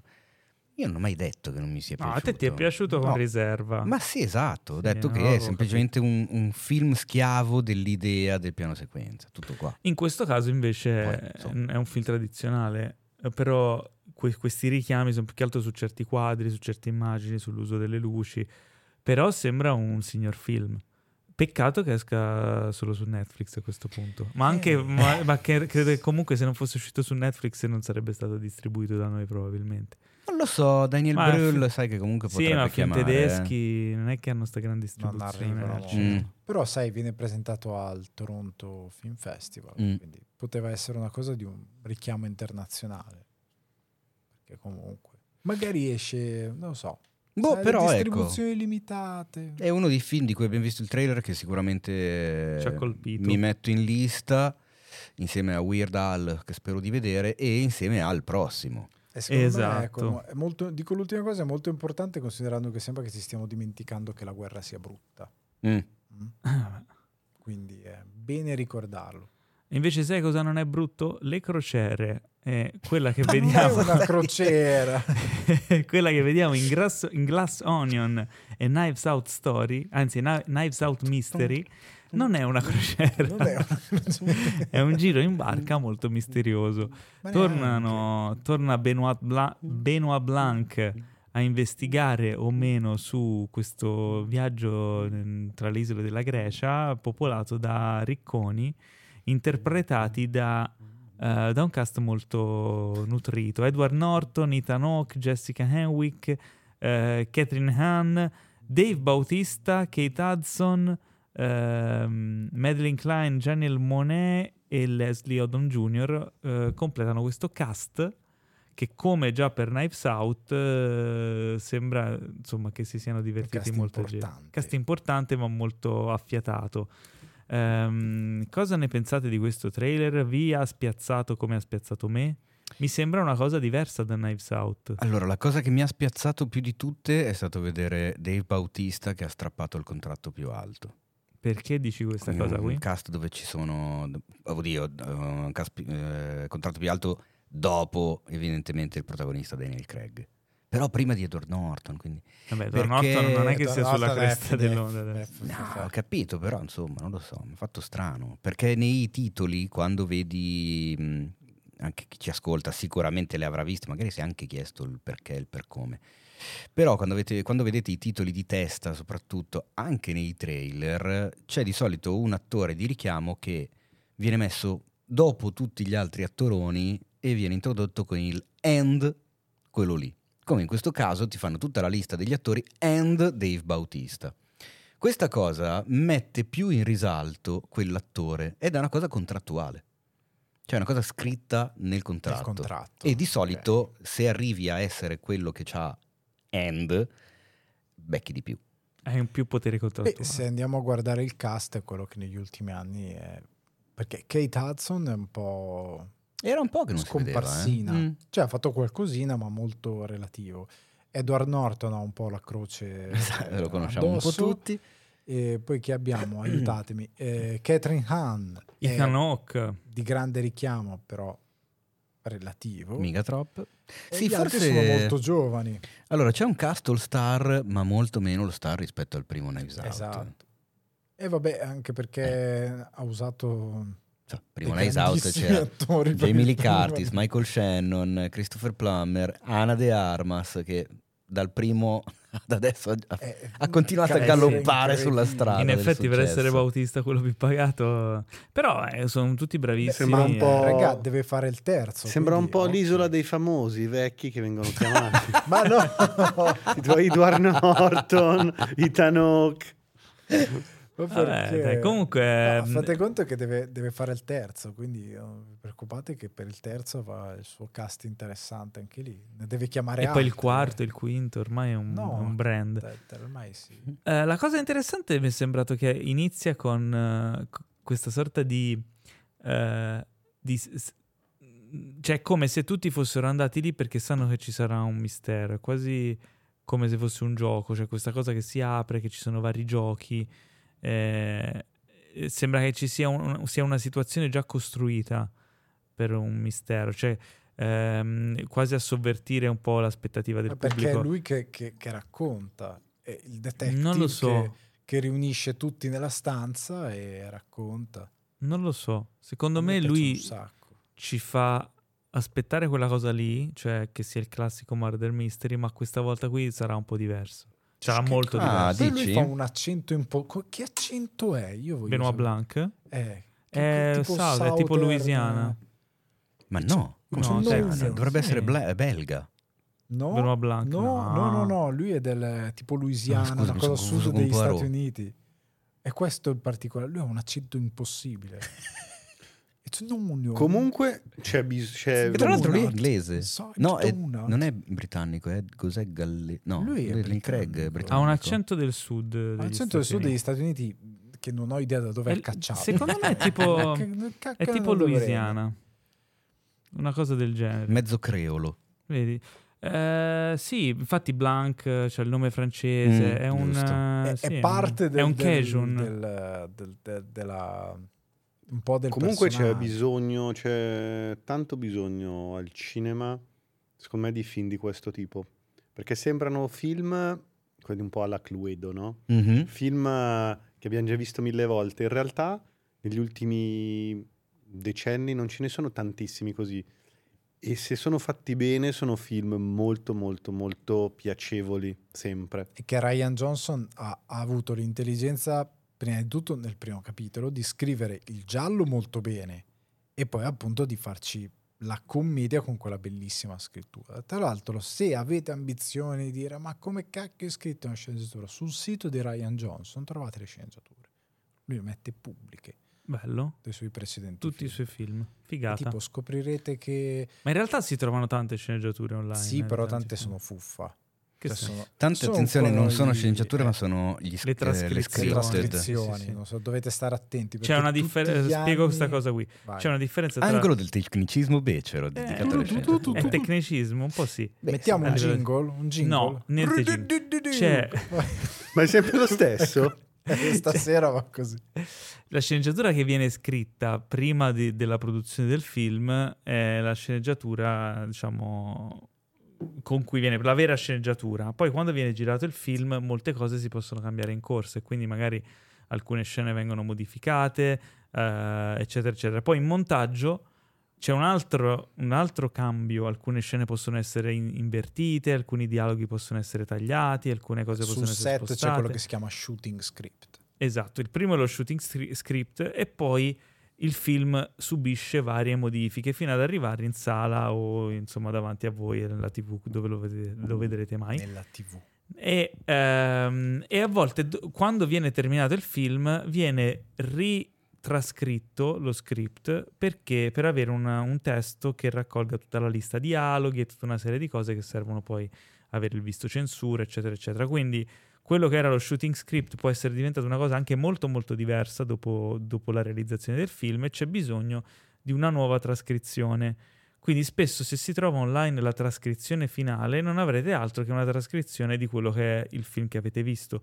Ma se invece riuscite a recuperare lo shooting script, vedrete, potrete avere diciamo uno sguardo dietro i meccanismi che hanno creato il film e vedere come sarebbe dovuto essere nella testa dell'autore il film prima che succedessero tutte le cose che sono successe. Infatti c'è la sceneggiatura di quel bellissimo film sci-fi che secondo me è stato un po' trattato male, quello con Bruce Willis e Joseph eh, Gordon-Levitt, Looper. Eh, Looper. Looper, che se voi leggete la sceneggiatura a un certo punto fate ma il film che ho visto? Perché c'è Parigi, è completamente diversa, sono Mm. state cambiate molte molte molte cose.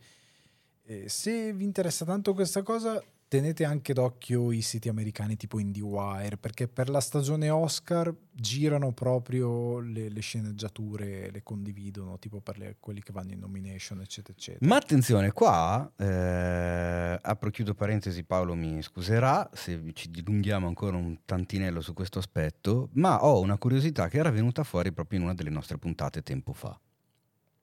Ed era, ma le sceneggiature che arrivano in nomination agli Oscar, e non solo agli Oscar, ai Globe, ai BAFTA, eccetera, sono le sceneggiature le shooting script o sono le sceneggiature del film che effettivamente poi è stato girato e i giurati o comunque i membri dell'Academy o chi per loro vedono?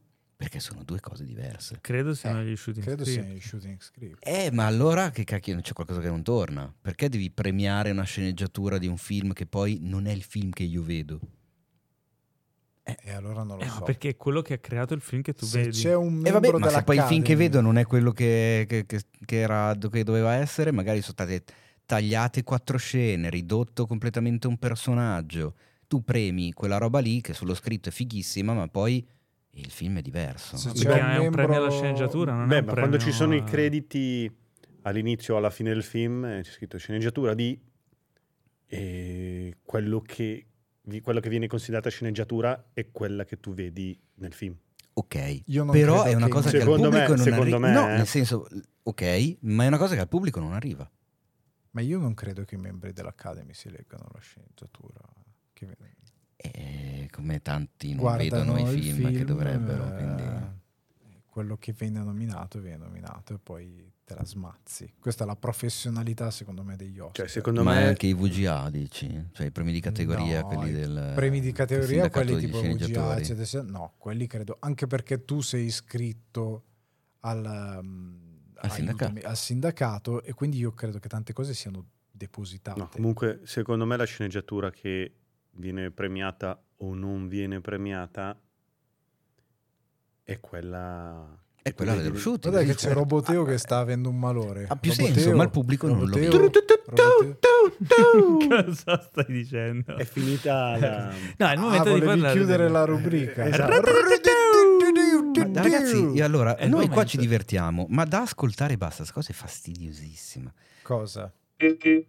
Abbiamo Eh. una jingle machine con un sacco di suoni. Paolo, tu non la usi più in questa stagione. Io non capisco perché. E al posto dei suoni fighi registrati in quel database, fate le robe tipo. La gente già. Ma che cazzo Ah. stanno facendo questi qua? Eh? Passiamo Oh. alle recensioni e apriamo con Eh. I Came By, il film più visto su, Net- su Netflix. Sì, beh, è uno dei film. Uno dei più film più visti, visti su Netflix, che ha visto vero. solo Teo. Ho visto non si solo sa io. come mai sia il più visto se l'ha visto solo Teo. Lui in verità ha visto Eh. quello del Love in Villa. L'ho visto anche io. Ah, visto attenzione, anche- Roboteo. Roboteo. Ma eravate insieme? cosa- No, insieme? in realtà no. Ah, L'ho visto da solo l'altra notte. io. Ok, a te è piaciuto? Ni. A me no. Ah, Ah, ecco. vedi, il Roboteo ha espresso il suo Perché in realtà in quel film non ci sono assistenti vocali, non c'è niente No. di robotico, quindi forse è per quello che... Non c'erano principesse. No, Ah, ok. secondo me non è stato, cioè non si è visto rappresentato, non è un No, film inclusivo nei confronti Esatto, degli lui ama- androidi. Ama, le principesse androidi. Quindi parlaci di questo film, che cos'è? Allora, I Can Buy è un thrillerone che è uscito su Netflix. Diciamo i due nomi, i tre nomi, anzi più di richiamo, sono George McKay, che avete visto come protagonista di 1917, eh, abbiamo appena finito di parlare, Hugh Bonneville, che era diciamo il, eh, il capo della famiglia di Downton Abbey, se avete visto la, la serie televisiva, e Kelly MacDonald, che era la ragazzina eh, che adesca Mark Renton in Trainspotting. Mm. Ve la ricordate? Sì. Ok. Quella che gli svela dopo, che il giorno dopo deve andare a scuola e lui si prende giustamente un po' male.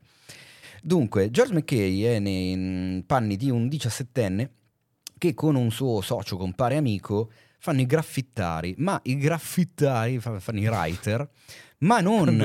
Esatto.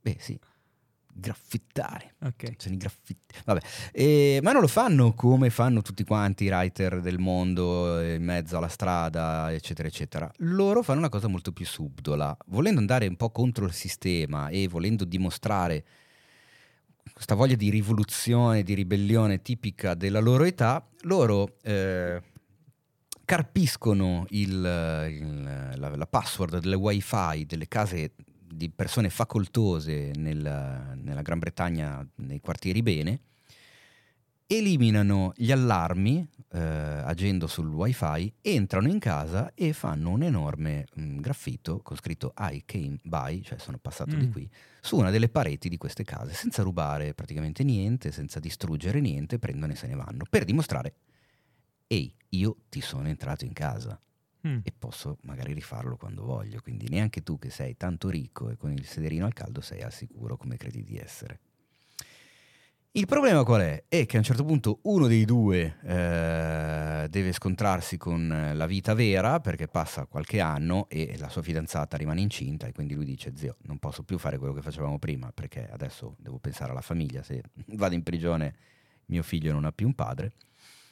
L'altro invece continua per la sua strada, strada comunque di ragazzo problematico, senza il padre, un rapporto ultra conflittuale con la mamma, ma sceglie di andare a dare fastidio alla casa sbagliata. Perché è la casa di Hugh Bonneville, appunto, un ex giudice della Corte Suprema britannica, che però è tutto tranne che quello che sembra. Perché è Mm. un uomo veramente molto, ma molto pericoloso, con qualcosa, anzi più di qualcosa da nascondere. E qui si mettono in moto delle dinamiche proprio classiche da thriller, insomma, eh, tutto è ciò che non sembra, tutto sembra ciò che non è, ehm, pericolo, mistero, omicidi, enigmi, indagini, da scoprire. Eh, allora, sulla carta film funzionicchia, secondo me, perché comunque si fa vedere, ti, ti, ti tira in mezzo. A due o tre soluzioni abbastanza inaspettate da un film del genere, eh, non tanto nella direzione che prende, ma in un paio di colpi di scena eh, totalmente off screen e proprio per questo più inaspettati, perché accadono delle cose che tu ti auguri, sto molto attento a non spoilerare, eh, accadono delle cose di cui tu ti auguri a un certo punto di rivedere il proseguimento, di vedere una sorta di quadratura del cerchio, cosa che invece non avviene mai perché il cerchio si è già chiuso molto prima di quello che pensavi tu e lo ha fatto in un punto della storia che non è raccontata e ti viene semplicemente messo dopo davanti come dato di fatto, assolutamente fuori dalle aspettative.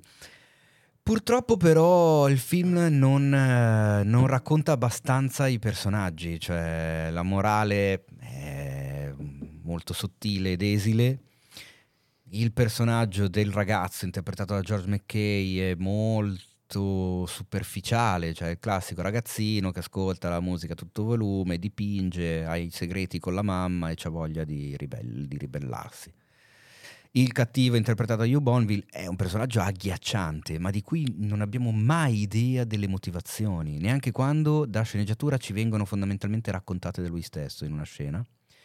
Ma non, non regge, cioè non è una giustificazione eh, tan- insomma, reale, tangibile a quello che poi arriva a fare. E arriva a fare delle cose atroci.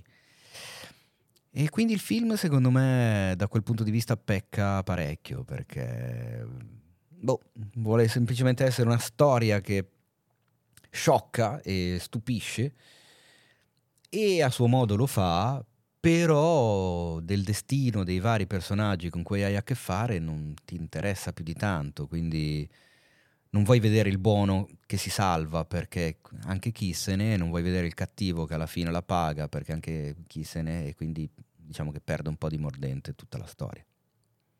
Mm. Mm.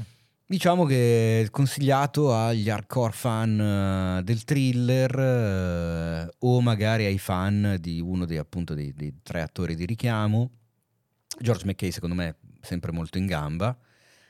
Hugh Bonville molto ma molto ma molto bravo perché ha visto Downton Abbey e è in un ruolo totalmente dalla parte opposta, cioè non, non mi aspettavo una prova del genere.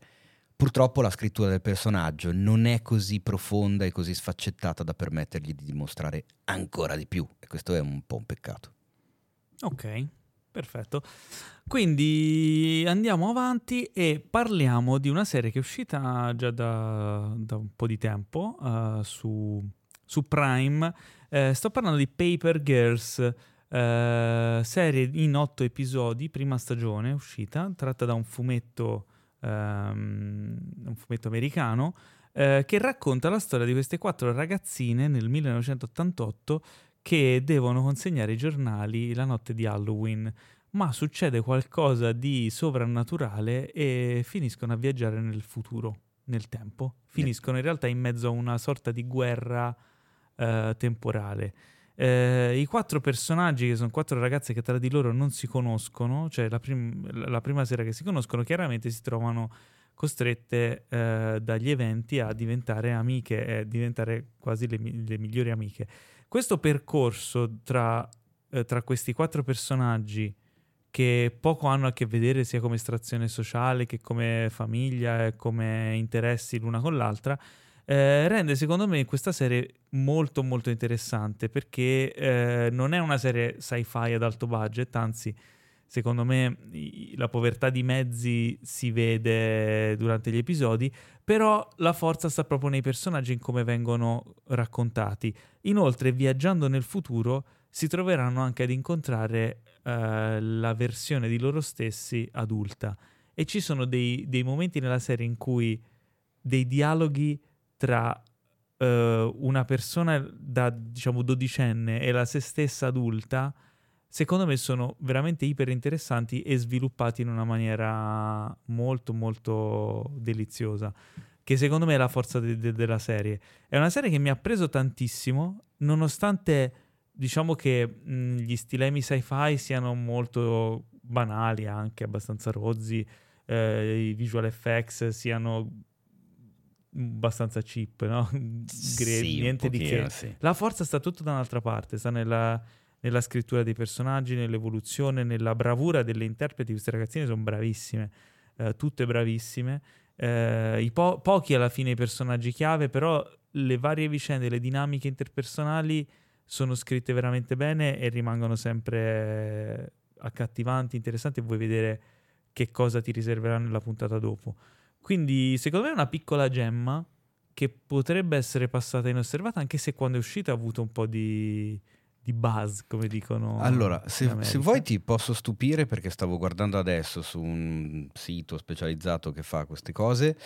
Cosa fa? eh, Che con- controlla la, popolar- la popolarità Ah, ok, di film e te- ok. serie televisive delle varie piattaforme in giro per il mondo. E Paper Girls nelle ultime tre settimane eh, il, il paese nel mondo in cui è stata più vista e più popola- popolare è l'Italia. Ma dai, Che è una roba strana, non mi aspettavo. Sto andando a curiosare come era andata noi- da noi. Molto strano. noi italiani l'abbiamo premiata. Vi faccio una domanda, ragazzi, Mm. perché secondo me sem- sem- sono sempre quello che fa le, dice le stronzate, invece no. Questa, questa sera Ma cose più serie. devi No, trattare no, così sì, male? sì, Dai, sì, ma scusa. dai, no, sei una brava persona. Sei una brava persona. Saluti sempre. Voi che incontro pensate di poter avere col vostro, vo- vostro se stesso Ui. a dodicenne? Sai che è una domanda che ci siamo fatti guardando questa serie. Esatto. Assolut- Eh. Secondo me è automatico che te la fai. Soprattutto Sì. a una certa, se magari hai vent'anni, no. Ed è Ma a una certa terrificante. età io me la sono fatta. Cioè la, do- la cosa è, cosa direste al dodicenne di voi e cosa pensate che il, vos- il dodicenne di voi stessi direbbe, al, in questo caso io 44enne? Cioè Sono mi immagino 30 anni. il Pietro di 12 anni, cosa direbbe al Pietro di qua? Perché sai, è molto più semplice pensare cosa può dire il Pietro di adesso, perché sto vivendo in questo momento, in questo esatto istante, io ho 44 anni, so chi sono, immagino cosa potrei dire al dodicenne Pietro. Ma è più interessante immaginare, secondo me, cosa, avrebbe, cosa potrebbe dire il dodicenne al 44enne. Io non lo so. Voi avete qualche idea così? Sei vecchio. no, dai, Robo, non si dicono queste cose. Tu non puoi invecchiare queste cose, non le sai. Eh, ci ho pensato molto. Ehm, io credo che il, dodici- il me dodicenne fosse diametralmente diverso rispetto a me per la maturazione del pensiero, di quello che pensi che sia giusto, sbagliato, eccetera. Ehm, sai, è una domanda difficile. Eh beh, Però, Anche perché io non so, dodicenne non, non rie- dodi- 12 anni cosa sei? in, eh, prima media, seconda media? seconda. Seconda media, Sì, sì. alle non medie, so che media. cosa... Cioè non mi ricordo più chi ero a 12 anni. Cioè io ovviamente Che ho i, rico- ho i ricordi di cosa potevano So essere, gli- però gli non darei- so che pensieri avevo a 12 anni. Ma io ero super bullizzato a 12 anni, quindi mi ricordo abbastanza bene che cos'ero e com'ero. Poi è un periodo della mia vita che, che mi ricordo, ecco, insomma, eh, tra sport, strumenti musicali, cose, interessi, cioè ce l'ho abbastanza a fuoco come, come periodo, anche perché ho passato veramente un brutto periodo alle scuole medie io. E non so sinceramente cosa... Cioè, se mi vedessi adulto, quando avevo da dodicenne, probabilmente mi stupirei. Innanzitutto di, di essere ancora vivo a quest'età. E non lo so, sì, probabilmente mi, mi- mi- boh, mi farebbe. Mi farebbe sicuramente molto strano perché sono. Vabbè, tutti siamo cambiati radicalmente da quando ne avevamo die- die- 12, ma sono cambiato tanto anche da quando ne avevo 18, per dire, quindi. E, no, non so che cosa potrei chiedere, che cosa mi chiederei. Ecco, probabilmente avrei delle curiosità da dodicenne. Io ne avevo 12 nell'89, quindi sai, eh, da, Però da dodicenni di quell'epoca, quindi eh, che cazzo ne so, se, mh, come, so- come vanno i Lakers, se, se esiste, che musica c'è, che, che- Però- cinema c'è. Sapresti... Ma la domanda scusa, però era sapre- da sap- dodicenne, cosa chiedi? No, o da- aspetta, Eh, no, però per- sapresti tu adesso cosa consiglieresti o diresti al te stesso di 12 anni? Allora, no, eh, non gli direi niente. Perché potrei andare a, A cambiare a cambiare qualcosa e siccome io sono molto felice di dove sono adesso e come sono ora, vorrei non cambiare assolutamente nulla di quello che è stato, nel bene e Mm. nel male. Invece mi avete fatto venire in mente una cosa buffa. Ehm, pensando quando hai detto ma cosa facevi a 12 anni? Andavamo in seconda media. Mi sono ricordato che alle medie, in particolare credo in seconda media, con alcuni miei compagni di classe giocavamo a fare la radio. E, e andavo- andavamo tipo a- al parco di Boboli a Firenze Uh, bello. a intervistare gli anziani. Noi andavamo registrato e facevamo questa radio, Radio Boboli, e andavamo a intervistare gli anziani che erano sulle panchine il pomeriggio. E, e mi fa ridere che adesso Sono facciamo tutti il morti, podcast. ovviamente. Sicuramente. Però che mi fa ridere che adesso faccio- facciamo il podcast, così capito? Grottesco. giocavo a 12 anni a fare la radio e ora facciamo il podcast, che a 12 anni non sapevo neanche che sarebbe esistito un podcast, ma che fondamentalmente è la stessa cosa. Però non, intervistiamo solo Pietro come anziano. No, che poi fa, fa- fa strano perché appunto quando avevo 12 anni io e anche tu Pietro, visto che siamo praticamente coetanei, non come questi due giovincelli. eh beh, eh, Ma il druido in realtà ha no. 75 anni. ma- interiormente sì. non avevamo la più pallida idea della rivoluzione che sarebbe arrivata di lì a neanche una decina d'anni, cioè ovvero il World Wide Web e tutto quello che ne consegue, che ha letteralmente cambiato Esatto, robot. mondiale della Eh, società. no- noi a 12 anni, Teo, avevamo solo i, i- i vinili e le musicassette, Le neanche, musicassette. neanche i CD. Il Walkman era un miraggio, io credo il primo di averlo avuto per i 14. CD non c'erano ancora. No, non c'erano ancora, scherzi, nel 89 chi cazzo ce l'aveva? Forse c'erano, ma c'erano Erano i super usciti, ricchi. sì. Eh, figurati, erano inavvicinabili gli stereo col CD. Quindi l'ho visto solo io Paper Girls. No, l'ho visto Io anch'io. ne ho visto un pezzo. Ah, Devo tu l'hai finirlo. vista? No. Ok, a me è piaciuta molto. Anzi, dirò una cosa che potrebbe essere impopolare. A me è piaciuta più di Stranger Things. Perché si parla sempre di serie con aspetta ragazzini però, di protagonisti. quale stagione? Di tutte le stagioni di Anche della prima? Sì, anche della prima. L'ho trovato molto più significativo, molto più emozionante a Ma- livello di personaggi. Mi ha, mi ha toccato di più. Stranger Things, prima stagione, mi ha divertito tantissimo, è fatta benissimo, esteticamente ineccepibile, eh. belle vibes, ma non mi lascia niente. Ma perché era ultra citazionista. e Sì, è un divertim- ultra Quello è un divertimento, secondo me. Stranger Things è un divertimento perfetto. Paper Girls è più una storia che mi ha, mi ha un po' più toccato. mi ha un po' più Secondo interessato. me la differenza è che Paper Girls ha alla base un'opera precedente. Sì, anche. pensata, studiata, profonda, perché qua Ma- parliamo di dodicenni, ma questi dodicenni hanno a che fare con eh, dei temi incredibili, cioè eh, una addirittura conosce, non, no, non posso spoilerare. No, No, no. Eh, vabbè, diciamo che conosce il proprio futuro, nel male, ma anche le altre. Cioè, si mettono in moto dei meccanismi che io mi ho cercato di medesimarmi, e questo un po' assomiglia alla domanda che ci ha fatto adesso Pietro. Ho cercato di immedesimarmi a un certo punto chiedendomi, ma il, il me stesso dodicenne messo in quelle condizioni, cosa avrebbe fatto? Cioè, avrebbe reagito come loro?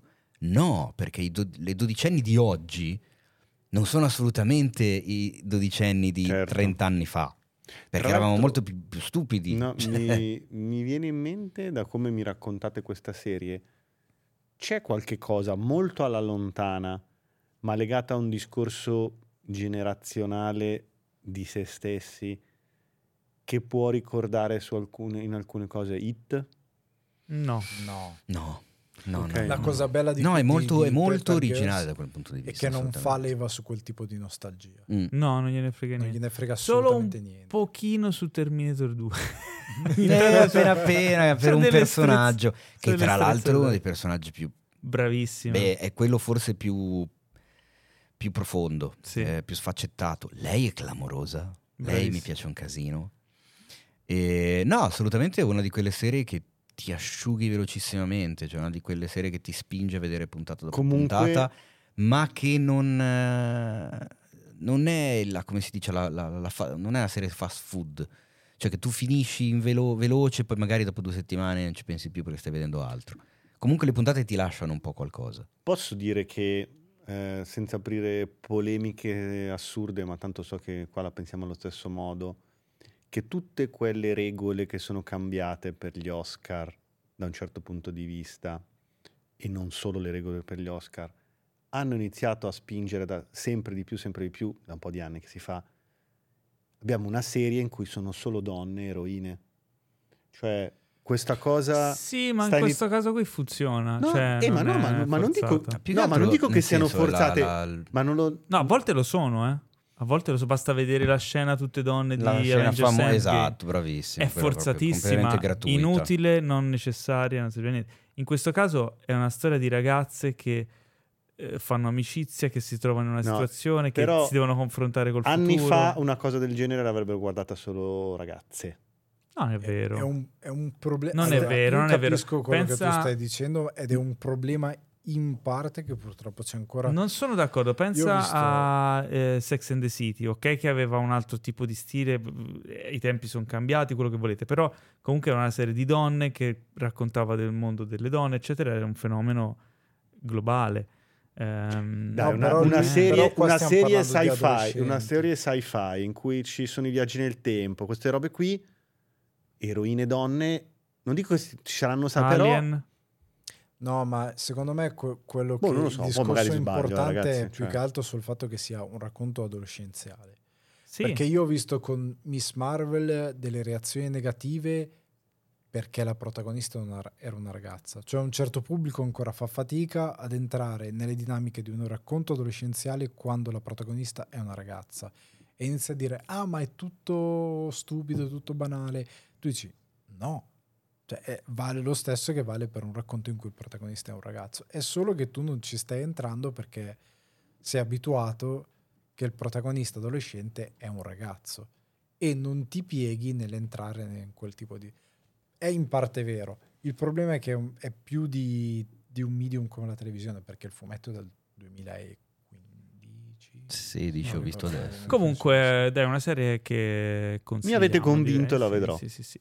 Passiamo oltre e parliamo di un film che attendevamo moltissimo, eh, Madonna, Alessandro. Tantissimo. Cioè, eh, in inglese il titolo originale è The Unbearable, Unbearable Weight of Massive Talent.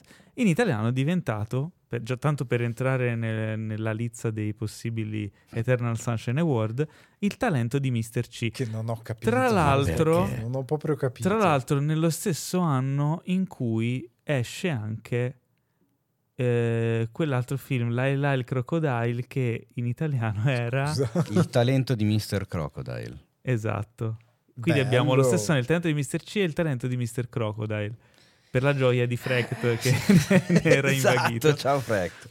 Quindi parlaci invece di questo Unbearable Weight of Massive Prima Talent. di tutto sarebbe stato meglio per una volta tradurre il titolo letteralmente, Sì. più bella figura. No, no, sempre sarebbe Cioè- meglio così, però. vabbè. No, in questo caso era più calzante. Ehm, trama molto veloce, la buttiamo lì. Eh, Nicolas Cage è un po' in un momento di crisi della sua carriera, sta cercando un grande ruolo, fa un'audizione per un grande ruolo.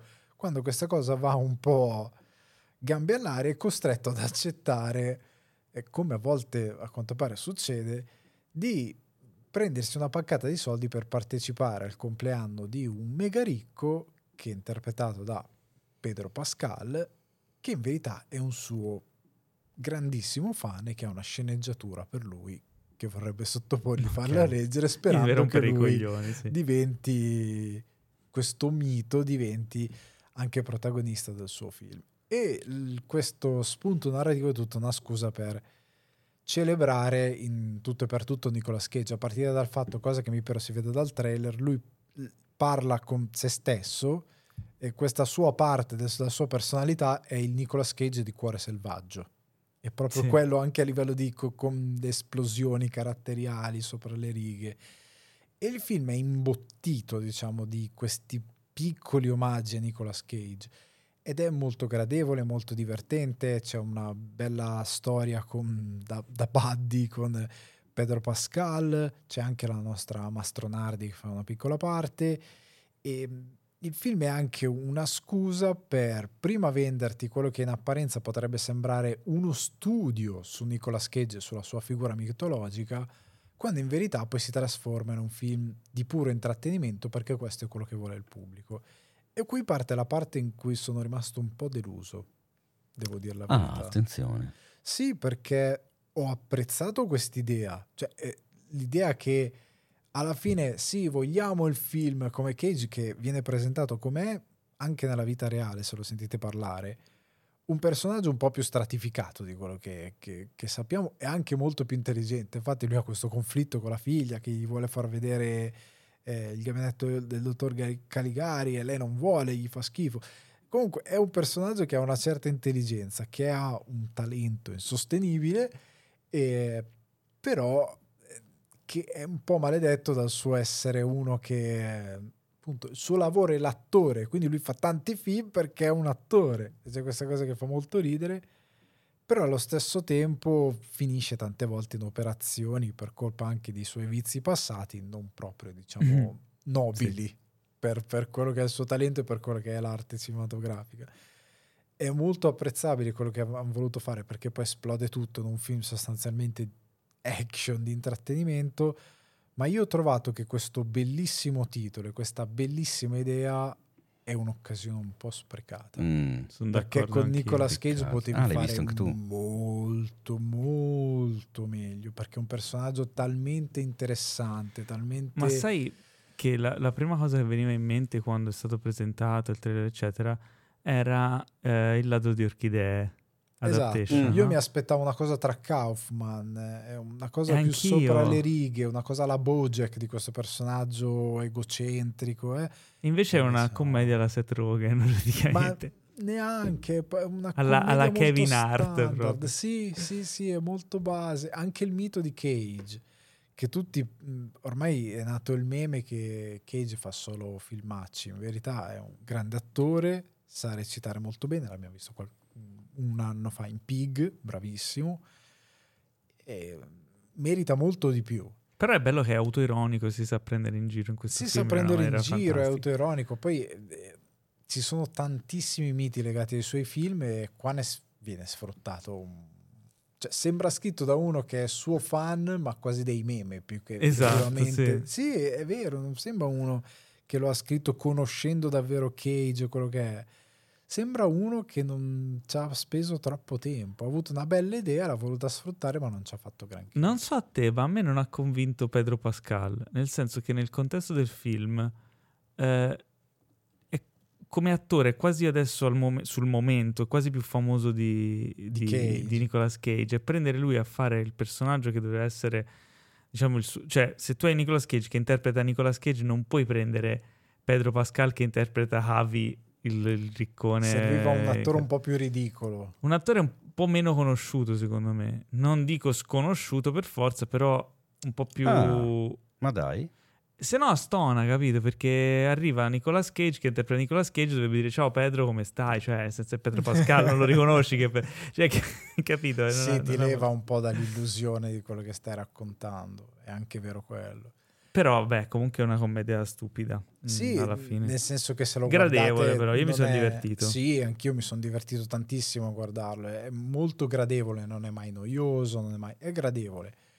Però potevi fare molto di più con quest'idea, con questo titolo incredibilmente suggestivo, potevi creare molto di più. Ripeto, qualcosa alla Kaufman che però andava di più in commedia e poteva essere uno studio proprio su Cage come personaggio.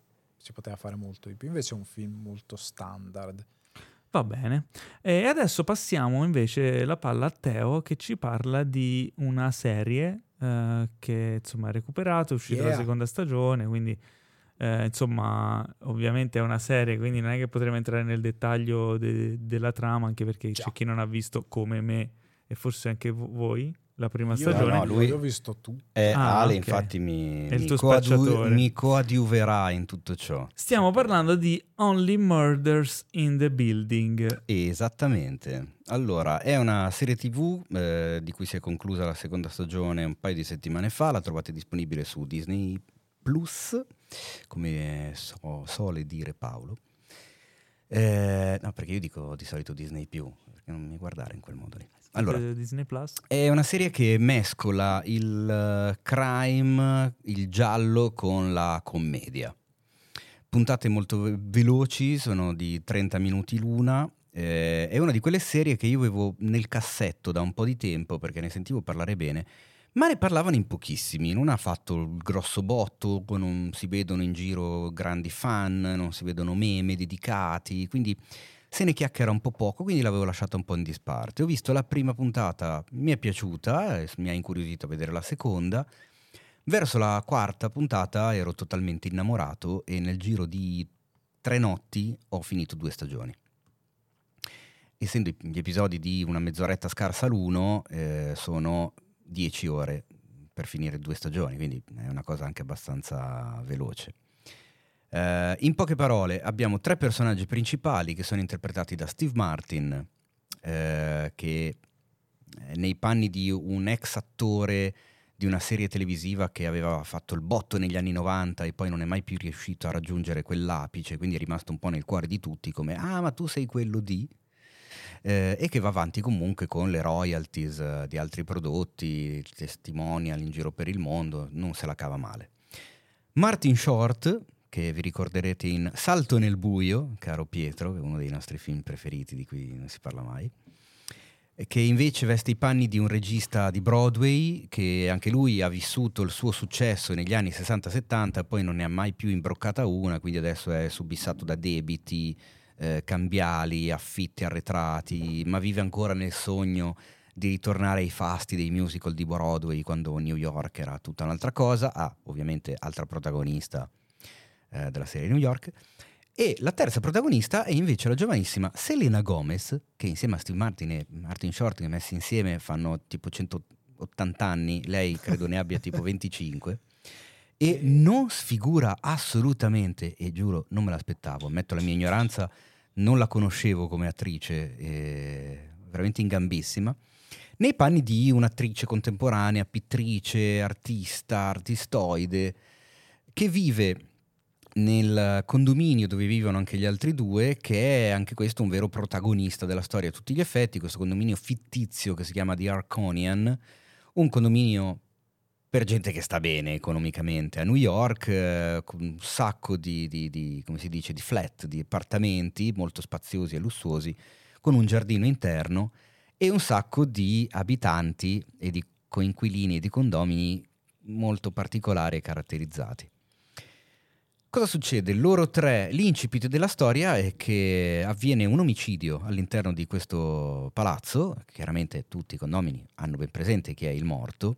Tim Cono. Eh, viene fatto evacuare il palazzo per le indagini della polizia e in un locale, in un pub, si trovano questi tre e scoprono tutti e tre di avere una passione incredibile per un podcast, guarda un po'.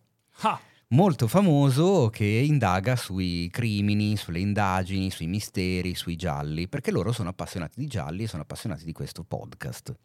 Fanno amicizia e decidono di indagare loro sull'omicidio avvenuto nel, nel loro palazzo, perché non credono che possa essere un semplice suicidio come viene sulle prime dichiarato dalle forze dell'ordine.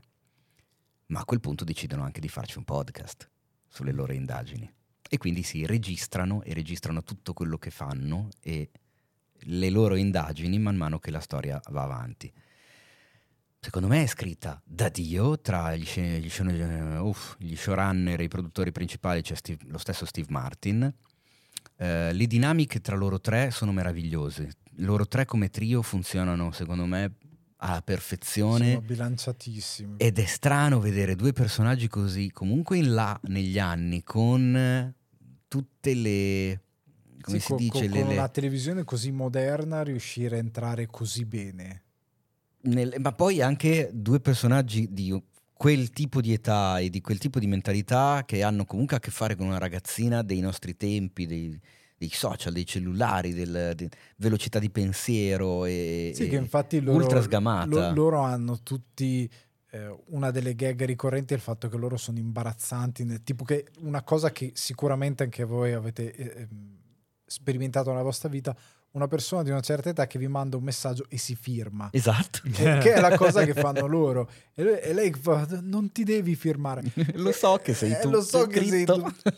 Eh, ed è tutte queste dinamiche eh, oltre al fatto che appunto eh, Only Murders in the Building è il nome del loro podcast Esatto. perché dicono appunto eh, Sì, Solo- perché nel momento in cui a un certo punto c'è un altro omicidio vicino, eh, loro dicono, beh, potremmo anche pensare di occuparci di quello. No, occupiamoci solo degli omicidi che avvengono nel nostro palazzo. E da qui il titolo, Only Murders in the E Building. poi la, la cosa divertente è che comunque c'è già la coppia collaudata Steve Martin e Martin Short, che loro sono molto amici. C'è anche un loro speciale comico su Netflix che vi consiglio di vedere perché vi fa spaccare. E loro sono abituati a fare la loro gag è il fatto che loro fanno vicendevolmente un roasting.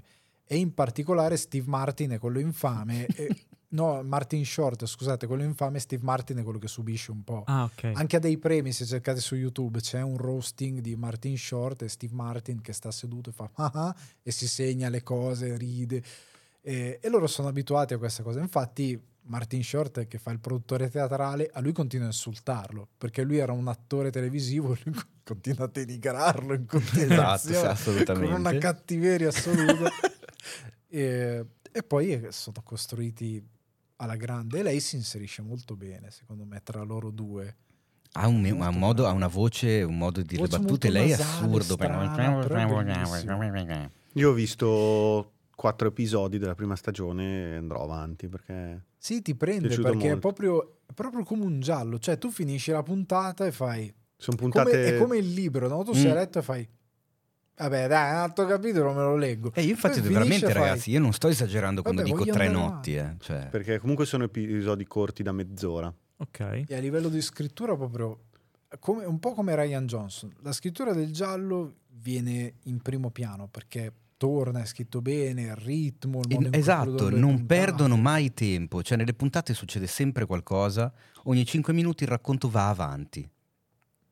Beh, dai, mi avete convinto. Ora un'altra cosa da mettere in lista. Super mi consigliata. Super super. Dovrò trovare un modo per allungare il tempo de- de- delle giornate. Va bene, passiamo a un film Watcher di cui ci parla Pietro. Allora, io lo, questo film è uscito due giorni fa e l'ho visto oggi. E intanto il druido fa le sue pozioni.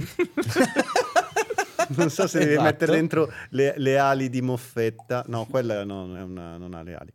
Allora, No, è la ver- le vertebre. esatto. Di molfetta. Eh, ma sono, dove sono fatte? Sono dentro, non si vede. Ehm, un giallo dalla... Questo è un grillo, ormai siamo impazziti. Il druido sta facendo Siamo di tutto. ricordati dei suoni all'una e mezza del mattino.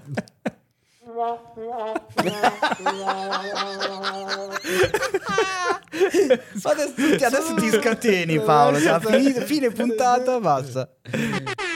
Vai Pietro.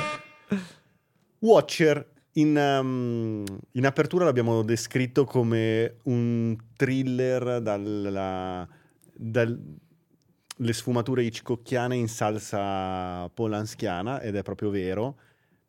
Storia vista e rivista mille volte eh, in cui eh, c'è un protagonista, in questo caso una donna che si trova in una americana in una città non sua, Bucarest, perché mh, segue il marito per lavoro e lei quindi passa molto tempo a casa. Queste finestre senza eh, tende e si sente tutti i giorni e tutte le notti osservata da un vicino di casa. Allora, per tutto il tempo cerca di capire perché questo vicino la, la osserva, non faccio nessun tipo di spoiler, Inquietante. sì, e naturalmente tutta la dinamica psicologica è il fatto che il marito non le crede, pensa che lei sia matta e c'è tutto un discorso femminista e fe- e del- della- di come le donne vengano guardate e quando hanno delle ehm, subiscono delle violenze psicologiche non vengano sempre credute, c'è sempre il cosiddetto tema del gaslighting, cioè del fatto che eh, loro vengono percepite come matte e sono loro che non percepiscono la realtà come vera e inizi a dubitare di te stesso.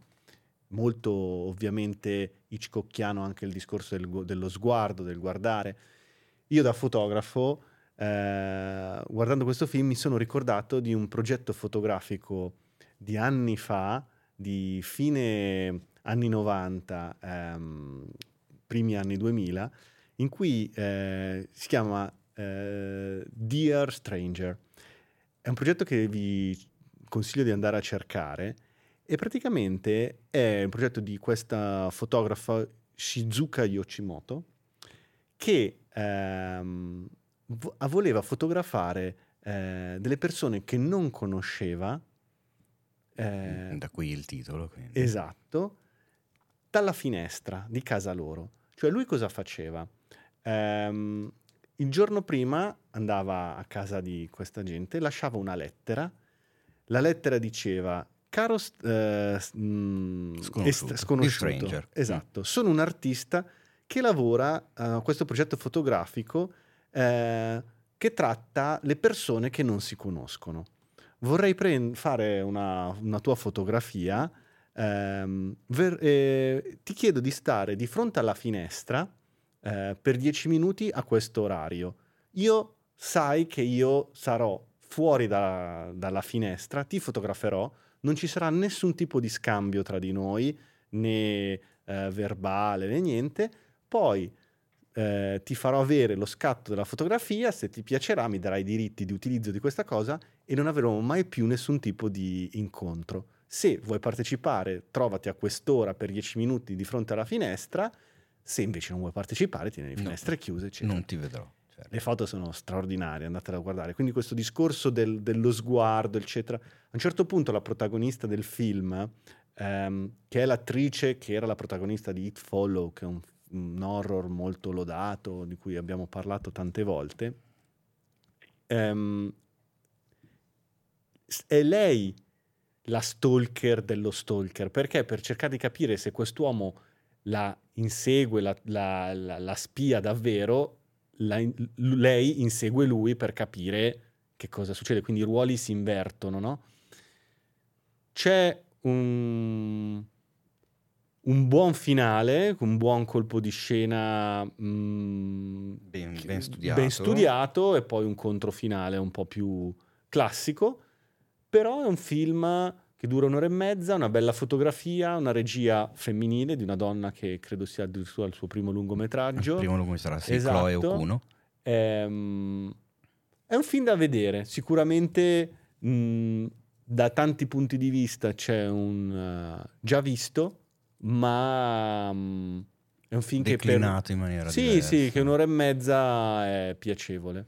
No, io quando avevo visto il trailer, eh, tra l'altro parentesi, sul sito trovate secondo me un gran bell'articolo firmato Jacopo Gramegna che parla di Watcher inserito all'interno del cinema dello sguardo, quindi tirando in mezzo appunto da Hitchcockiano La finestra sul cortile, passando per The Truman Show, eh, Blowout, Vestito per uccidere, Omicidi a luci rosse, insomma tutti questi thriller dove comunque l'occhio e lo sguardo è In questo è caso qua c'è... centrale. Parlavamo Mm. di Polanski, anche mi veniva in mente Frantic, perché c'è Frantic. tutto il discorso della lingua, qua lei fa fatica. E infatti era uno degli aspetti che mi interessava di più la questione della lingua, perché è un- una cosa che nel cinema, almeno hollywoodiano, non si vede tantissimo, forse perché loro hanno un po' questa, questa idea che loro siano al centro del mondo e che tutto il mondo sappia l'inglese, e chi non sa l'inglese è un cretino, e si mettono poco in gioco da questo punto di vista, quindi il fatto di andare in un posto dove sei tu, america- statunitense, che non conosci la lingua del luogo e sei tu quello strano, quello Sì, sì. emarginabile. Tra l'altro qua faccio una piccola polemica. ehm,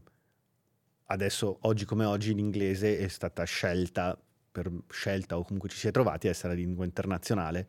Un po' li capisco, hanno la fortuna di poter andare in qualunque posto e parlare la loro lingua. A me fanno incazzare i francesi quando vengono in Italia e mi parlano in francese. Io gli rispondo in italiano, a quel punto Vabbè, ma i, italiano. i francesi sappiamo come, sono. Comunque Watcher consigliato Sì, sì, sì, consigliato. è al cinema in questi Sì, giorni, sì, sì, quindi sì, vedete di non perdervelo. Però Paolo, mi sa che siamo arrivati alla quasi conclusione, ma dobbiamo parlare del bombardone. Esatto, siamo Eh. arrivati al punto in cui vi daremo le nostre prime impressioni sulla serie più chiacchierata del momento, e cioè Il Signore degli Anelli, Gli Anelli del Potere, di cui abbiamo visto i primi due episodi eh, che sono appena usciti e possiamo finalmente avere un, un primo parere, un- un- una prima diciamo impressione appunto su questa serie chiacchieratissima. Innanzitutto il dispendio economico di cui abbiamo parlato poco fa in puntata si vede tutto. Eh, a livello visivo, sonoro e di confezione la serie è incredibile, cioè sembra effettivamente un colossal cinematografico. Eh, nulla ha da invidiare a tanta tanta roba che si è vista al cinema.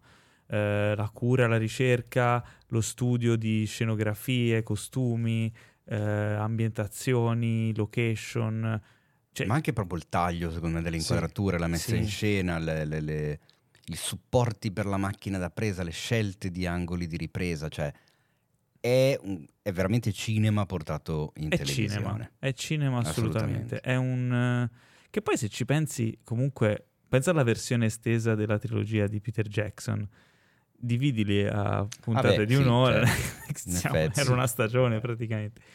Beh, però insomma la confezione chiaramente ha anche il vantaggio di essere fatta in- nei tempi attuali e non a inizio anni 2000 come la trilogia di Jackson, quindi la pulizia, la- la- anche la potenza del- della parte artistica e digitale che viene messa in scena è, è incredibilmente perfetta e, e sofisticata.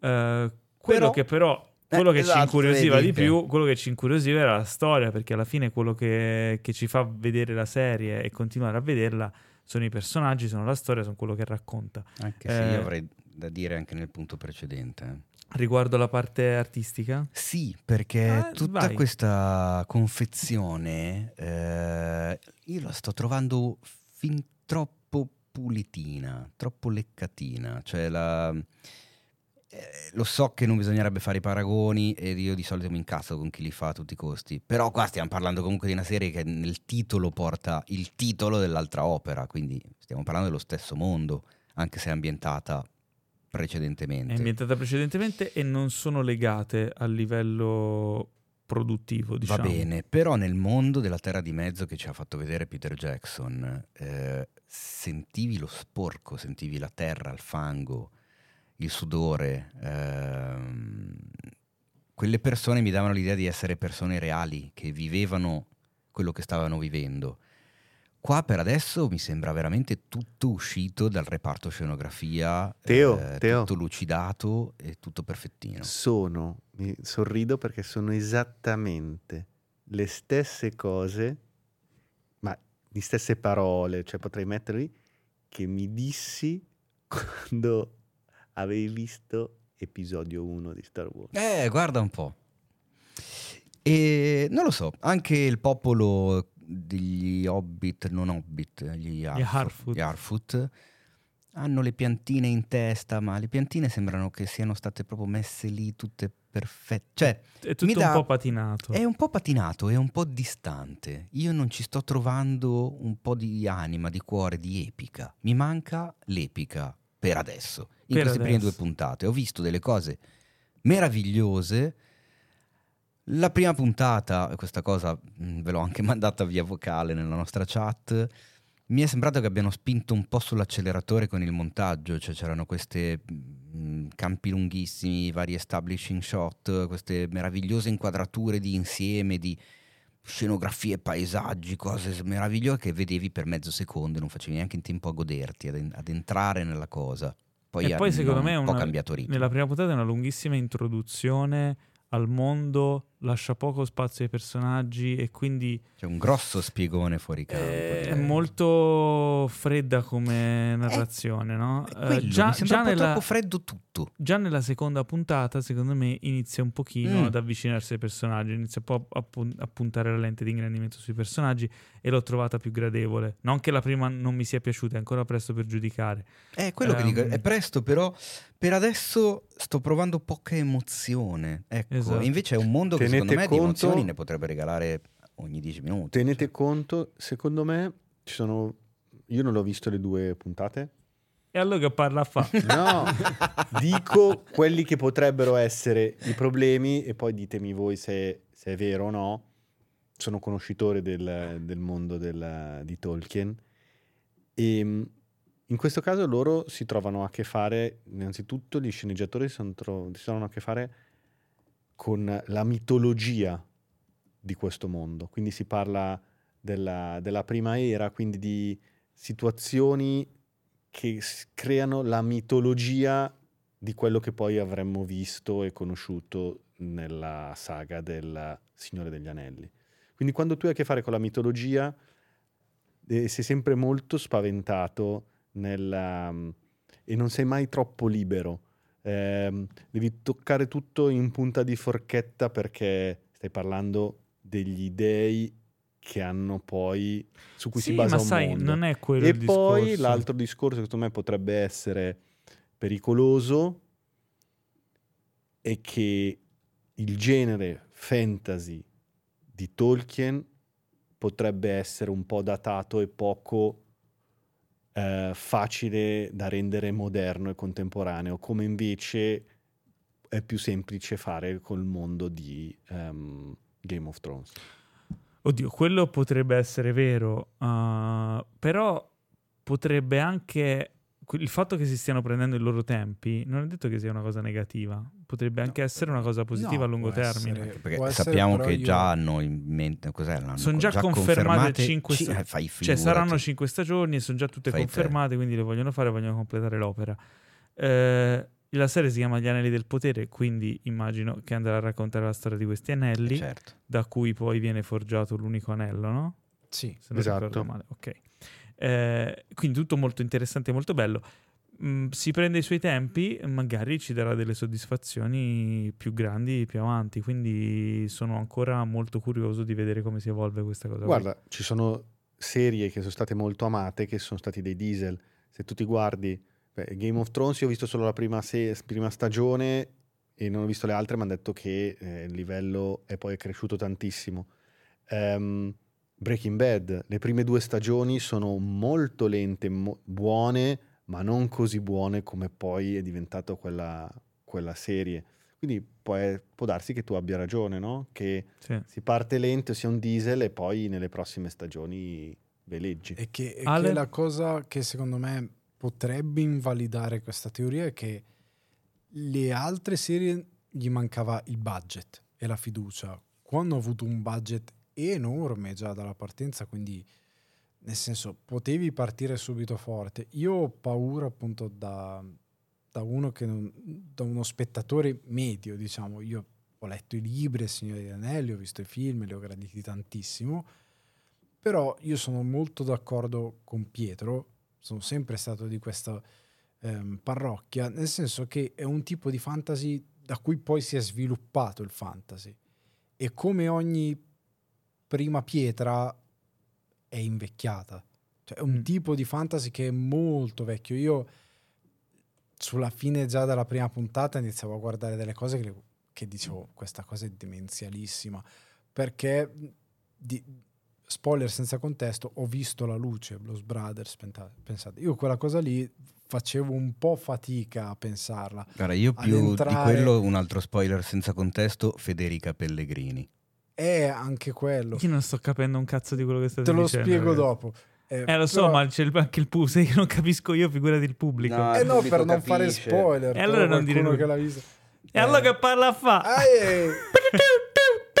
ecco e qui- quindi Fastidio. sostanzialmente per me il problema per quanto riguarda me come spettatore è quello una prima puntata estenuante perché non succede molto ci sono un sacco di cose che per me rientrano nella categoria lazy writing perché è quello l'universo di riferimento cioè arriva il male arriva, arriva Sauron chi, è Sauron stai zitto se n'è andato a un certo punto c'è se na Yud, na Fujud com'è na Fujud? cioè nel mezzo della battaglia ha Eh, beh. finito e, cioè ci sono tante cose che appartengono a quel tipo di mondo fantasy che se tu le vai a analizzare un attimino per le scritture fantasy già più moderne che sia Neil Gaiman che sia Martin con Game of Thrones Sono cambiati i sono tempi. cambiati i tempi Vedremo se sono riusciti a. È ancora troppo presto, secondo me, per dare un Sì, magari giudizio. Ci sono avanti. tante cose che mi hanno fatto storcere il naso un po' anche a me. Sono, diciamo, curioso di vedere come andrà a parare, anche perché, insomma, qui siamo all'apice della guerra dello streaming.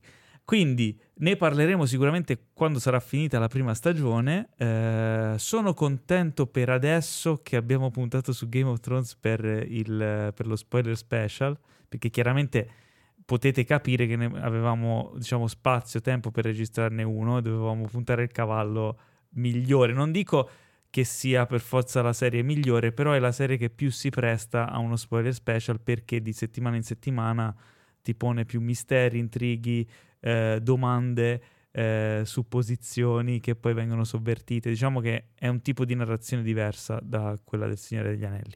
Non vuol dire che siamo per l'una o per l'altra a priori. Questa cosa qui non si fa mai. Teo, volevi aggiungere qualcosa prima che vado in chiusura? E- Quello era la frase tipica che dice Rocco Siffredi prima del set. Certo. ok. Ah, io voglio No, era uno, spunto, solo- era uno spunto di discussione che però si aprirebbe una discussione veramente esagerata e potremmo pensarci per la prossima, ma lo butto lì anche per chi ci ascolta. Hai detto bene, io sta cosa ci ho pensato in settimana, siamo all'apice della streaming war Già.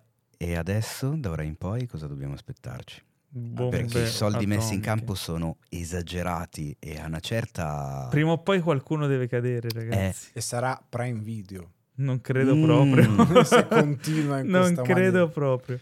No, Anche perché, torno serio, prima o poi qualcuno deve cadere, anche perché i mesi a venire, per soprattutto noi europei, saranno complicati dal punto di vista economico.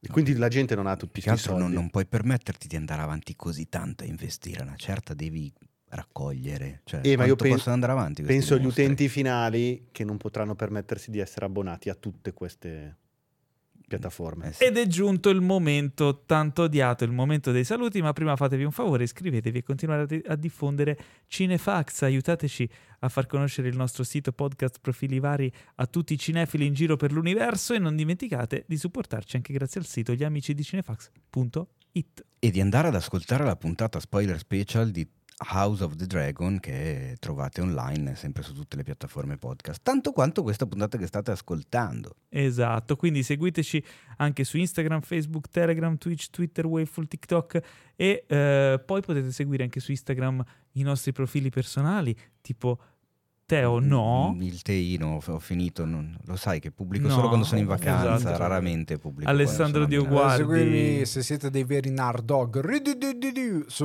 Alessandro underscore come tardi underscore Dio Guardi Così potete vedere che ci copia le cose, perché Sì, Alessandro ci ci copia le, è subito ci copia le lui. cose. Lui pensa che io non Sì, lo è veda. pessimo, È un druido, pessimo, è un pessimo. druido. ma siete dei millantatori Non seguite Pietro Baroni. Vedi che il, ro- il robot ce l'ha ancora con te, ormai c'è ti Niente, odia. vabbè, allora vi saluto i chirottori e le nottole. No, dai, seguite anche Pietro Baroni che trovate su Instagram at Pietro Baroni. Lui è Anche- un fotografo, quindi pubblica le foto su Instagram, quindi chi meglio di lui può usare questa piattaforma. Esatto, anche perché poi su Instagram... cagare. Non è vero, ma non è vero, le foto Robateo, ma poi nel senso sulle- cioè, sul profilo di Paolo magari vedete il faccione di Paolo, sul profilo di Alessandro vedete il faccione di Alessandro, sul profilo mio magari vedete il faccione mio, ma sul profilo di Pietro vedete tante belle facce che non sono quella di Pietro, perché lui fa le foto alla No, gente figa, belle. lui è il fotografo figo che fa le foto fighe alla gente figa. E nel frattempo, in attesa della prossima puntata, un saluto da Teo e Sofian, Ciao Ne. un saluto da Alessandro Dioguardi, ciao un saluto da Pietro Baroni, Ciao Roboteo. Vaffanculo. un, sal- un saluto anche da Roboteo Oh, no, col cazzo.